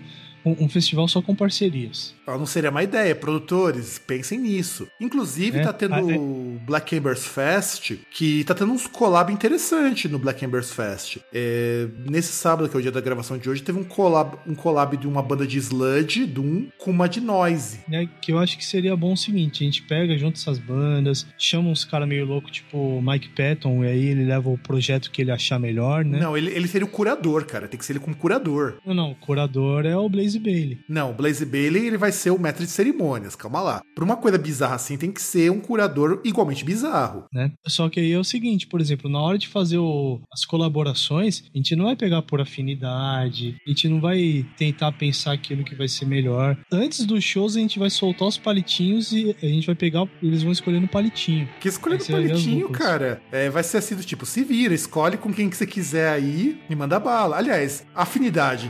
Cara, você pega, sei lá, o, o Rogério Skylab, você pega o Arrigo Barnabé, cara, os caras são tão bizarros que não tem afinidade nenhuma ali. Ah, não sei, às vezes pode ter afinidade entre eles e tal, mas eu, eu acho que é melhor, a gente pode poder fazer um concurso dos caras pegarem e virar, manja, aquele negócio de rodada de você ficar virando bebida. Aí quem for caindo primeiro, aí vai, tipo, por exemplo, caiu primeiro o Skylab, aí o que cair depois vai com o Skylab, vai indo até o fim. E aí quem aguentar por último vai ser o que vai encerrar. Só que é meio ruim, né, porque Los Colorados, os caras são ucranianos, então o, o, os caras têm meio aquela veia roça de encher a lata, né, tipo, os caras tomavam vodka na mamadeira, aí é foda. Não, com certeza, com certeza. E tá vendo, ó, esses movimentos de rock modernos, essas coisas babaquinhas, você não tem banda que os caras enchem a cara que nem o Los Colorados. Você não tem uns caras que vão lá e to- pede um litrão de Skol e toma comendazinha de frango. Você não tem aqueles caras que vai no rodízio comer costela. Pois é, não, comer a costela e servir a própria costela, isso é importante. Blaze Bailey fez escola e vai voltar de novo. Blaze Bailey, Blaze Bailey não, Quando? é não, Blaze Bailey não, agora é o Paul Di'Anno, que também é um tiozão.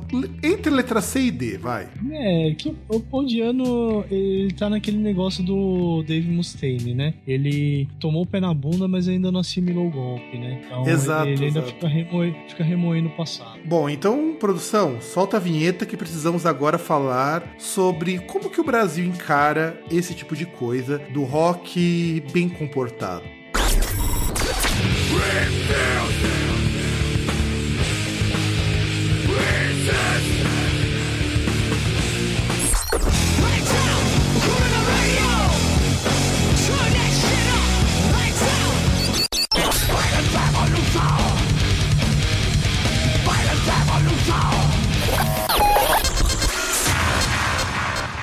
Agora chegamos ao Brasil. O Brasil tem um histórico muito interessante de bandas que pertenciam a uma veia mais contestadora e que hoje são extremamente conservadores. Nós já citamos, teve o Lobão, teve o Ultraje, tem o Capital Inicial, tem quase todas as bandas de metal daqui. Eu não vou citar nomes, mas eu acho complicado quando um cara que se diz querer o bem do Brasil e dizer que ficaria feliz de tirar foto com um conservador, pra mim é complicado, mas vamos deixar isso de lado, porque aí não é a questão do programa hoje. Mas por que que no Brasil esse rock, esse metal, foi também cooptado pelos mais conservadores nos últimos cinco anos, pelo menos?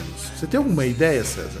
Porque tirando o punk, uh, todos os gêneros que a gente pega de rock, a gente até citou, era, são bandas de pessoas, pelo menos, bem de vida, né? Não, não tem pobre que faz esse tipo de música. Então é, é compreensível que eles... Você vê até que tem uma faixa da população que deu essa guinada conservadora. Então é compreensível que tudo aquilo que esteja relacionado, inclusive as artes que sejam relacionadas a essa parcela, eles deem essa guinada, né? É, eu vou começar pegando uma entrevista que o seu Jorge deu e que eu fiquei muito triste que dois amigos meus, músicos, criticaram o cara quando ele disse que o, pro rock não tem, não tem lugar pra negro. E ele não disse nenhuma em verdade, o seu Jorge. Quantas bandas de rock você vê que tem negros fazendo parte dela? Cara, a, a, a única que eu lembro, assim, a primeira que eu lembro de cabeça não é nem do Brasil, tá ligado? Exato. A primeira coisa que me vem à mente é o Living Colour. Ah, e na verdade você tocou bem. Acho que não tem nenhuma banda de rock do Brasil com negro, porque o único negro que eu conheço em banda de rock é o Derek Green de Sepultura. É, e, e porque é dos Estados Unidos. Agora eu lembrei um que tinha o recentemente finado Renato Rocha, que era baixista da Legião Urbana. É, ele não era bem negro, mas entra, vai, entra. Caralho. É tipo aquele Heraldo Pereira, tipo, é esbranquiçado. É, exato. Os caras vai e passam um pó de arroz pra dar uma... Não, mas assim, é, ele vai, mas ele também não ficou muito tempo na Legião Urbana. Sim, sim, ele é negro, entre aspas. Você tem o Clemente em si, mas aí já é uma... Mas entra, pode contar o Clemente também. Você tem, sim, acho que um dos caras do Gangrena Gasosa. No Cólera não tinha. É, no Cólera não tinha, mas no Cólera eu, eu até entendo porque eles não eram negros, mas também nem todo mundo ali era branco, branco europeu. Sim, sim, tudo mestiço, né? Até por conta de...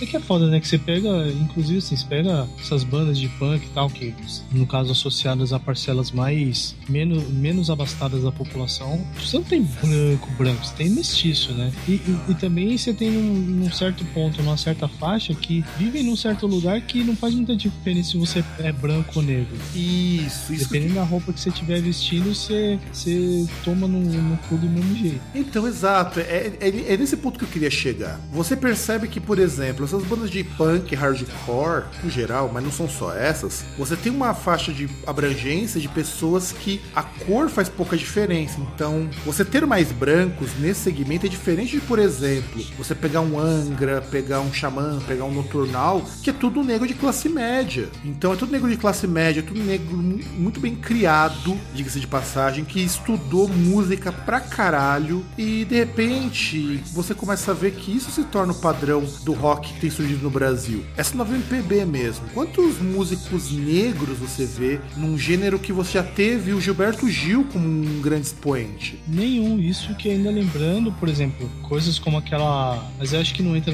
nessa nova M P B, que é aquela banda mais bonita da cidade que tem quatrocentos membros, mas não tem nenhum, tá ligado? Nem, nem um pouquinho escurinho, nem bronzeado. Sim, e... E isso reflete uma coisa que o rock se tornou no Brasil. O rock, ele se tornou música de classe média, por uma série de razões. É, me corrija, César, se eu falar alguma bobagem. Mas primeiro, tocar rock não é tão fácil quanto tocar um pagode, por exemplo. Eu digo assim, tanto em termos de estudo, você precisa estudar minimamente um instrumento, quanto em termos de gasto. Não é barato você ter um violão, você ter um, alguma coisa que você possa acompanhar. E você precisa de pelo menos duas pessoas para tocar rock. Pagode, qualquer pandeiro e, e voz, você toca um pagode. E, e até porque essa questão do, por exemplo, pagode mesmo, já vem daquela tradição de samba, tal, que, por exemplo, as pessoas em bairros mais periféricos e tal, elas já se reuniam pra tocar samba. Então o molequinho que tá lá, ele já, ele já ia lá, já sabia o que era um, um cavaquinho, um pandeiro. Uh, tem proximidade com escola de samba também, que contribui pra isso, que aí é aquelas pessoas que fazem parte da comunidade. Sim, sim, sim, verdade, bem lembrado. E parece que o rock é uma coisa muito mais individualista, você não tem um centro de convivência, porque a escola de samba se torna um centro de convivência no fim das contas, onde essas pessoas possam se reunir pra curtir um som, pra tocar, pra trocar uma ideia. É tudo muito trancado em apartamento, pelo que eu vejo. Cara, do jeito que o rock vai hoje em dia, ainda bem que não tem centro de convivência pra esses caras. Puta que pariu, isso é foda. É, não, eu acho que seria complicado. Eu não tô dizendo que o rock tem a obrigação de ser contestador. Aliás, eu acho que nenhum estilo tem a obrigação de ser nada. Mas eu acho curioso, aproveitando a matéria que você me passou, César, que tem umas minas da música sertaneja que fazem música contra o machismo. Elas se opõem ao machismo do gênero. E eu acho isso genial. Quantas bandas de rock ou metal aqui no Brasil têm feito isso? Eu já acho impressionante, por exemplo, aí citando uma banda que é controversa, você pode até achar que eu tô falando besteira. Por exemplo, o Velhas Virgens, que você tem um dos últimos discos deles, que era Ninguém Beija Como as Lésbicas, que até a faixa título, ela tem um, um contraponto aí interessante e tal, nesse sentido. Não é aquele negócio que beira a parte misógina e tal da coisa. Ah, mas é que tá, o Velhas Virgens é uma banda machista em todos os sentidos. Sim, sim, sim. Hum, não tô, não tô falando que não é, mas essa música em si, ela é meio que até interessante, porque você vê que foge um pouco desse negócio. Mas eu vejo Velhas Virgens de uma maneira um pouquinho diferente. Eu acho que a proposta do Velhas Virgens é soar como um escracho dessas coisas, porque você não vê algo que é apologístico a isso. É, é diferente, sei lá, se eu pensar numa música que nem a do Combi Christ, que é um que agora tá numa pegada mais rock, que fala pra, pra mina pegar o pau dele e enfiar até a goela, até o fundo da goela, meu. Sabe? É diferente. Você pode dizer assim, ah, esse é um machista, são machistas pra caramba, são misóginos? São misóginos pra caramba. Mas ainda eles são menos conservadores em termos de proposta do que qualquer banda que não fale sobre isso. Eu acho isso uma coisa muito irônica. E essa ironia acontece ainda mais porque você tem uma mulher presente na banda que também participa disso. Não querendo dizer que por ter uma mulher não vai ser menos machista. Só tô dizendo que a presença dela torna a música, torna em algo diferente, por assim dizer. Então por isso que o Velhas Virgens é uma banda que oscila entre esse machismo escancarado e talvez alguma coisa mais diferente, por assim dizer. Sim, sim, com certeza. Até, até, até porque, assim, inclusive, assim, como, como diz a, o título da música, aí ele vai comparando, vai falando, ah, que o cara quando beija, o cara beija, mas o cara já tá colocando a mão nos peitos da mina, o cara já tá pensando em outra coisa. E aí fala que não, a mulher quando, a, a lésbica quando beija, ela, ela tá, tá só curtindo o momento, não tem um, um além. Tá simplesmente aproveitando. É um, é um negócio mais, a, até mais de sintonia em si do que aquele negócio do cara que vai beijando e atropelando, né? Ah, mas eu também acho complicado, porque aí vamos pegar um contraponto, né? O rock deixou de ser contestador aqui no Brasil também. Você tem um público que, não vou dizer nem que é a maioria, porque isso seria uma generalização muito, muito feia, mas dizer que uma parcela que faz muito barulho se coloca num conservadorismo e numa coisa tão terrível. Eu tenho amigos meus que são músicos de metal e eu sinto vergonha, às vezes, de certas coisas que eu leio deles. As são, são pessoas, são, você sabe que são pessoas muito boas, pessoas que até falam bobagem porque você sabe que são inocentes, no sentido de que são meio tapadinhos com relação a essas coisas, mas não me desce, cara. Uma pessoa que, por exemplo, é músico, ou música, ou musicista, e vai descer o pau no gênero como funk, dizendo que só tem pornografia. Então quer dizer que sexo é uma coisa que tá tão proibido assim de se falar, é? É aquele negócio, eu, eu já falei algumas vezes que você não pode falar muita coisa do funk quando você é fã do Motley Crue, cara. É, um amigo meu fala isso, o Jason, ele fala um bocado isso, de que o pessoal reclama de música com sexo, mas escuta Motley Crue, escuta Alice Cooper, escuta Kiss. Isso, é, e tantas outras bandas que fazem a mesma coisa. E, e que, na verdade, eu não sei porque reclamam, porque é, é uma coisa normal, cara. Eu não sei o que é essa, esse negócio de anel de pureza aí que os caras têm, que não pode, não pode pode falar e tal. Eu acho que é aquele negócio que eu já falei, o questionamento é porque você vê mulher falando, mulher cantando sobre isso, então esse é o problema, não é, não é a temática, e até é complicado porque, pô, sei lá, você tá falando igual de músico e tal que questiona, cara, eu, eu conheço um negro que, que fala que esse negócio de racismo é vitimismo, então, vitimização, então eu vou falar o quê? Ah não, isso é, eu, eu também conheço, eu falo que eu sempre sinto uma vergonha muito grande quando eu escuto essas coisas, porque olha só, no Brasil, devido a essa guerra ideológica que está acontecendo entre os favoráveis aos P- ao P T e aos não favoráveis ao P T, e essa coisa de direita e esquerda que voltou com muita força no mundo todo, as pessoas elas estão enxergando umas às outras como inimigos. Então, por exemplo, de repente eu preciso reproduzir o meu discurso de classe média, na qual eu tenho uma visão de mundo ideal, perfeito, onde todo mundo consegue as coisas por mérito próprio, e de repente eu vou criticar uma Valesca Popozuda porque ela fala que a porra da buceta é dela, meu. É, não é, na verdade a porra da buceta não é dela, né? Mas é, ela escolhe quem coloca a porra da buceta dela. Exato, exato.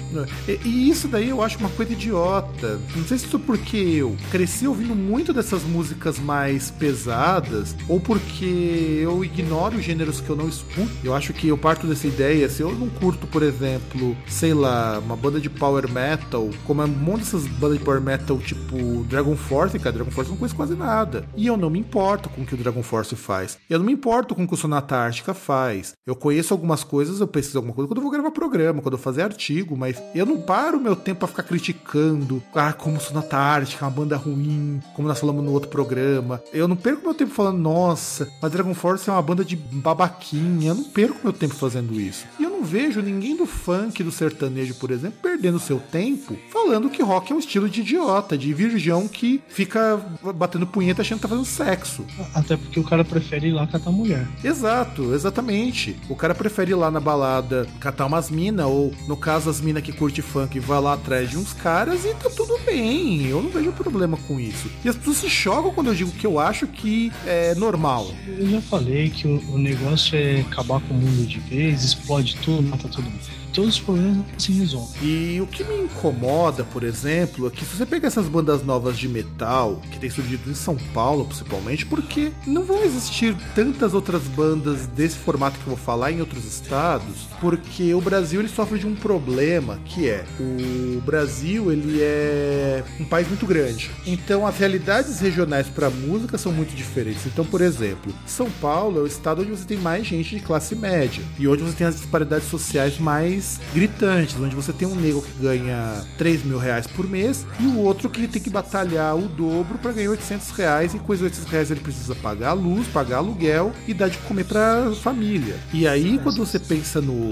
no rock, no metal, quando ele chega aqui em São Paulo, é claro, é evidente que a maior parte das pessoas vão ser de classe média, e a nossa classe média em São Paulo, ela acredita que o mundo é perfeito. Ou não, né? Acredita que o mundo seria perfeito se o P T não existisse. É, mas Mas também, também, mas isso ainda tá se refletindo um pouco nessas músicas. Mas, por exemplo, eu vejo um cara de uma banda de thrash metal, que historicamente, bandas de thrash metal são bandas mais próximas do punk, de repente falando é, coisas do tipo bandido bom e bandido morto. E até é complicado, né? Porque, por exemplo, tem dois conhecidos que rasgaram a lingerie e estavam todos da vida com o cu doído, com o cu dando bote, pra lembrar aí o seu irmão Fernando, né? É, que ele citava sempre essa frase, porque compartilhou uma mensagem lá que questionava que caiu um helicóptero lá, morreram cinco pessoas, entre elas estava dentro do helicóptero o filho do governador, aí os caras estavam vendo assim, quem vê parecia que morreu Ayrton Senna, tá ligado? Tava uma repercussão gigante, aí o cara, oh, você tem que respeitar, não sei o que, os caras enchendo o saco, tanto que eu até cheguei e já terminei ironicamente falando, ó, oh, peço perdão pelo, entre aspas, vacilo, tá? Vocês estão felizes agora? E aí parece que eles sossegaram. É... é o tipo de coisa que eu acho complicada, cara. Então, assim, você não pode contestar nada que as pessoas já acham que você tá sendo mal educado. É não, triste. O, o, o, pior é, o pior é que, assim, é que é, é um negócio tão palhaço que... que é aquele negócio, é o fla-flu, né? Porque só porque eu questionei isso, já virou um negócio que era contra a propaganda do P S D B. Cara, não é isso. Por mais que o texto ele fala que pessoa, pessoa que escreveu, e eu até concordo, que é muito mais solidário as pessoas que morrem no hospital por conta da saúde, porque é uma porcaria, do que pro filho do governador que morreu, e que por sinal não estava pilotando helicóptero. Aí o cara fica nervoso, o cara fica bravo. Ele depois, oh, eu sei que tá bravo. Fala, pô, não tô bravo. Chega numa hora que o cara não entende, você tem que mandar ele tomar no cu. É, desculpa. É verdade. É, e isso reflete exatamente nessa cultura do rock. De repente eu não posso fazer uma banda que critica... Não preciso nem dizer que criticar o governo, porque eu acho que essa é a pauta mais vazia do mundo. É, Megadeth vive fazendo discos horrorosos em cima disso há muito tempo. Mas criticar... Não, então, mas, por exemplo, você cri- criticar consumismo. Sim. Você não pode, porque senão vai falar, ah, você critica o consumismo, mas tem celular, você tem carro, você veste roupa, você não anda pelado. Pois é, as pessoas elas confundem o fazer crítica com estar contra ou favorável a um lado. Essa polarização aqui tá tornando esse rock muito boom da adolescente. O Dead Fish, o cara que cuida da social media deles, fez um texto descendo o sarrafo nos fãs que compraram o disco deles no Catarse e falando que a banda não aceita reacionária. O cara desmentiu. Claro que eu entendi que era pra jogar um pano quente, mas não precisava, porque quem é fã dessas bandas tipo Dead Fish, cara, tá cagando e andando pra se o pessoal é de direito ou não. O, os miguxinhos lá que ficaram fudidos, porque o que acontece? É, não que eu concorde de você chamar o fã de, de idiota se ele contribuiu com o teu trabalho. Eu acho que, a partir do momento que envolve dinheiro, você tem que ser um pouquinho mais cauteloso. Mas eu sinto falta de um artista que assuma suas posições, não necessariamente na música, porque você não precisa assumir posição na música. Você pega o, o Al Jorgensen do Ministry, o cara fez uma trilogia inteira pra descer o pau no Bush, e deixou bem claro, enquanto o Bush estiver no governo, eu vou ter material por pelo menos uns cinco discos. Então, mas o ruim é que a gente tem nego que assume suas posições, só que são aquelas posições que... vergonha alheia, né? Pode ser, mas pelo menos é honesto. É, eu fico muito chateado quando você pega, sei lá, um músico de uma banda de metal aqui no Brasil, que o cara fica em cima do muro, mas no fundo, no fundo, você sabe que ele tem um coração peludo, pô. No fundo, no fundo, o sangue dele é azul, né? Exato, o sangue dele é azul. E ele só digita quarenta e cinco, mas enfim, entendam como quiserem. É complicado, cara. E eu, eu, eu acho que o pior é essa radicalização, entre várias aspas, de que se você não concorda, tipo, por exemplo, exemplo, questiona uns negócios, aí chega o cara assim no, no grupo no WhatsApp, ó, oh, o César é petista, o César é comunista. Porra, sou comunista, eu quero comer seu cu, só se for, filha da puta. Quero deixar comunitário o seu rabo, tudo comer. Porque ele é o meio de produção, né? É, não sei, pode ser meio, pode ser fim, um dia vai fazer o, o que der. É bom, a ideia é essa, é, né? É, aliás, vai fazer dar até, vixi, até fazer calma. Caralho.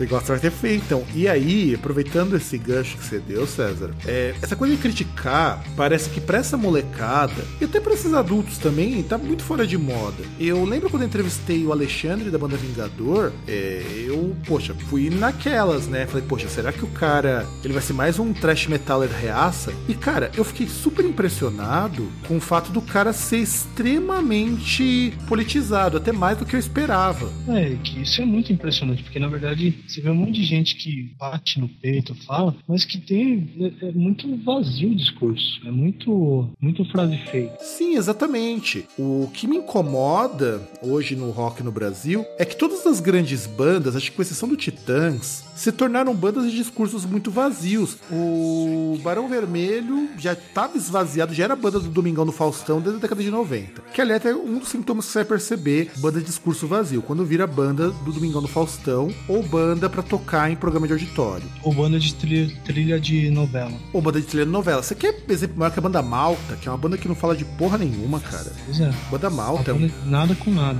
Nada com nada. É uma banda vergonhosa. É uma banda, assim, que tudo tem que ser pra cima. Parece que agora o rock, ele não pode mais incomodar as pessoas. E tanto quem tá assumindo esse papel é o funk. Porque vamos, voltamos pro começo do programa. O funk é uma música de pessoas de comunidades mais pobres, independente de ser ostentação, de ser o pornográfico, que é o proibido, independente de ser o funk amoroso, o funk melody, é criado na comunidade, é criado nas zonas onde as pessoas ganham muito pouco, é uma música pra dançar e que incomoda o homem branco. Ah, cara, e é meio complicado, né? Porque, na verdade, o cara, ele quer, ele quer acreditar que vai chegar um dia, ele vai ser classe média, ele vai ascender socialmente... Ele vai poder viver num lugar assim seguro, sem o filho dele correr risco de tomar tiro na cabeça da polícia. Ele acha que a, a mão invisível do mercado que vai ajudar isso, que é a meritocracia que vai levar ele para um lugar melhor. Então, assim, cada um acredita no que quiser, né? Tem cara que acredita, tipo... Tem, tem cara que olha assim, tem a namorada, a esposa lá, acha que é a mais fiel do mundo. E, na verdade, a mina é a Maria Maçaneta. Acredita no que quiser. Porra, Maria Maçaneta. Olha os comentários machistas, hein, César? Não, mas não é questão de comentário machista. Sinto muito. Tem cara que acredita que a mulher é fiel, mas a mulher, ela presta serviço pra fora. O que é o machismo de falar que a mina é infiel? Como tem cara também que é assim. Tem um monte de mulher que é tudo iludida, acha que o cara vai lá, o cara é perfeito e tal, e quando vai ver o cara é o maior galinho, o cara vai pega até mulher de, de outros caras. Ou pega outros caras também. É, também, mas né, tem, tem aqueles caras tipo, o cara é tipo frota, né? Ou, ou pior, né, o cara é tipo Serguei, o cara tá caminhando, mas de repente o cara tá lá é, dando uns amassos numa árvore. Ou olhando com um jeitinho lá pro carro, né? É, se bem que sei lá, né, se o cara deu um amasso numa árvore, acho que não tem lá tanto problema, né? O problema tá quando ele começar com os animais de pequeno porte. Os, quando começar com os mamíferos, né? Ah, com os animais de pequeno porte, né? Que aí depende muito, sei lá, às vezes ele pega uma tartaruga.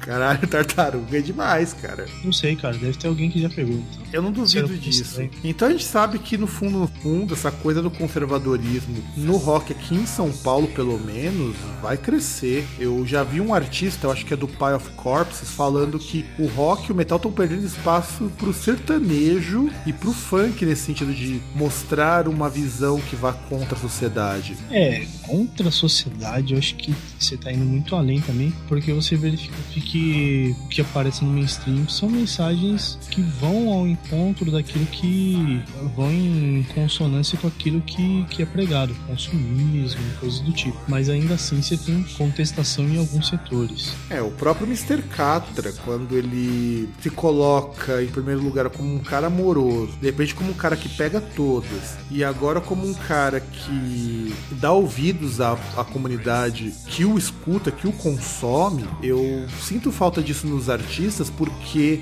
no século vinte o artista ele ganhou um status de seu porta-voz da juventude. Então, não que eu acredite, não que eu acho que ele tenha o dever disso, mas ele se reflete muito no século vinte e um, quando você pensa, por exemplo, por que que as músicas estão cada vez mais fáceis de serem ouvidas, por que as letras estão cada vez mais vazias, por que que está tudo muito mais próximo do normal, porque o adolescente tá cada vez mais com esse lado. O artista reflete muito o que que ele é, o que que ele espera. Ah, e também a questão, tipo, você tem, tá criando adultos infantilizados, né? E até esses músicos aí você pega com vinte e poucos anos, mas cabecinha de doze. Exato. Eu acho engraçado que você pensa, por exemplo, vai, no Sepultura. Os caras começaram a banda com catorze anos, e os caras tinham uma visão como gente muito diferente do que você tem de adultos de vinte e um. Mas muito diferente do que você tem num Roger Moreira aí com seus cinquenta e tantos anos. Exato, exato. Eu acho engraçado porque boa parte das grandes bandas, isso que vale a pena citar, nenhuma das grandes bandas você vê esse pessoal se envolvendo diretamente com política. Então mesmo o Angra, quando você tem lá o Kiko Loureiro com uma foto com o Écio Neves,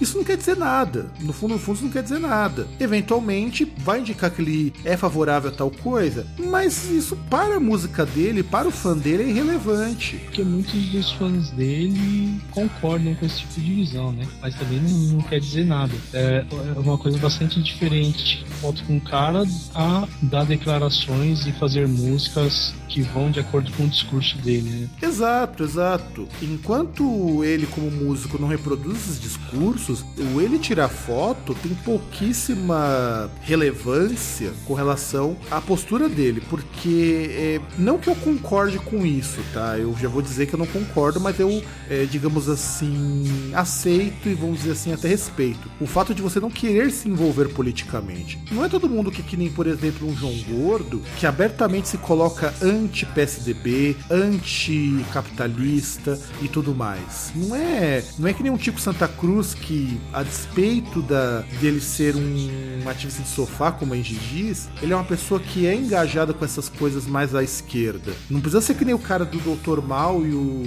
e o, o grupo dele, que é o Satânico doutor Mal. não lembro agora qual foi o grupo do cara que era do, do Garotos Podres. E ele, ele, ele é formado em história, ele é professor de faculdade, ele tem um conhecimento muito grande na parte de formação histórica e política do Brasil. Nenhum artista precisa ser que nem eles, que são porta-vozes disso daí. Mas você não quer se envolver, então pelo menos faça que nem faz o que fez o Rico Loureiro, tá? Você tirou foto com o Écio Neves, isso não quer dizer absolutamente nada. Eu até publiquei isso daí, mas foi mais pra tirar um sarro do que necessariamente criticar ele por ter feito aquilo, porque ele nunca se posicionou como, por exemplo, acontece com muito músico de metal que abertamente se coloca a favor deste ou daquele candidato. Nada contra. Você tem direito a ter uma opinião, por mais errada que ela seja. Olha, a gente tem liberdade de expressão pra isso, né? Exato, e a gente assumiu o que a gente fala. Então, por exemplo, em momento algum, nós aqui do Groundcast condenamos quem tem essa visão política ou quem concorda com esse tipo de coisa. A gente não concorda. Deixando bem claro que nós não concordamos. Mas em momento algum você é obrigado a aceitar o que a gente diz. E até gostaria que aqui no comentário você colocasse sua opinião, o que você acha, o que você pensa sobre isso. Porque é muito difícil você pegar e falar quando você não tem nesse meio pessoas com possibilidade de diálogo. Eu não conseguiria ver por oportunidade de diálogo com músicos que abertamente se colocam a favor de certas coisas, como eu conheço alguns, mas nem por isso a gente vê, eu fecho espaço. Exceto quando você vai contra a lei, que eu acho que pra mim é o ponto mais forte, o resto, por mim, ok. Ok você querer fazer uma música de bunda mole, até porque tem público pra isso. Uma das grandes conclusões que a gente chega é que hum, tem música pra todo mundo. O problema é, eu acho que falta colhões essas bandas novas e assumir nem que seja uma posição negativa, tá? Eu, a gente fala muito do Roger, fala muito do Lobão, mas eles têm muito mais culhões pra assumir a posição política deles hoje do que essas bandas moderninhas que querem falar sobre nada. Eu não sei se é culhões não, porque pra, pra eles é muito cômodo é, ter a posição que eles têm. Então, sei lá, mas ainda assim pelo menos eles falam em tese o que eles pensam, ou que o que alguém pensa pra eles, né? E, e sei lá, eu até mesmo, sei lá, eu digo, eu, eu voltei no P T porque não tinha uma opção melhor, tá ligado? Porque de resto, porque colocar o senador playboy lá não, não, não ia ser diferente do que tá sendo hoje. A diferença é que iam achar que ia ser a maior maravilha da face da terra. Exato, e, e eu não vejo nenhuma banda de rock criticar, olha que coisa, coisa bizarra. Você pode criticar o governo atual, que tem muita merda acontecendo. Assim como você pode criticar também os governos do partido oposto, que também estão fazendo merda, mas nenhuma banda faz isso. É, as bandas que criticam o governo atual se fazem de uma maneira, usam de uma maneira que cai muito no senso comum. E as bandas que criticam o outro lado fazem às vezes de uma forma tão infantil que não atinge quem deveria atingir. É, aquele negócio virou discussão de futebol. Exato. E é por isso que nós encerramos esse programa, que certamente será um programa polêmico. Perderemos muitos fãs, mas eu tô assumindo esse risco. E quer deixar alguma última palavra, César? Bom, eu, eu não sei, essa parte da oscilação aí dos fãs, eu não...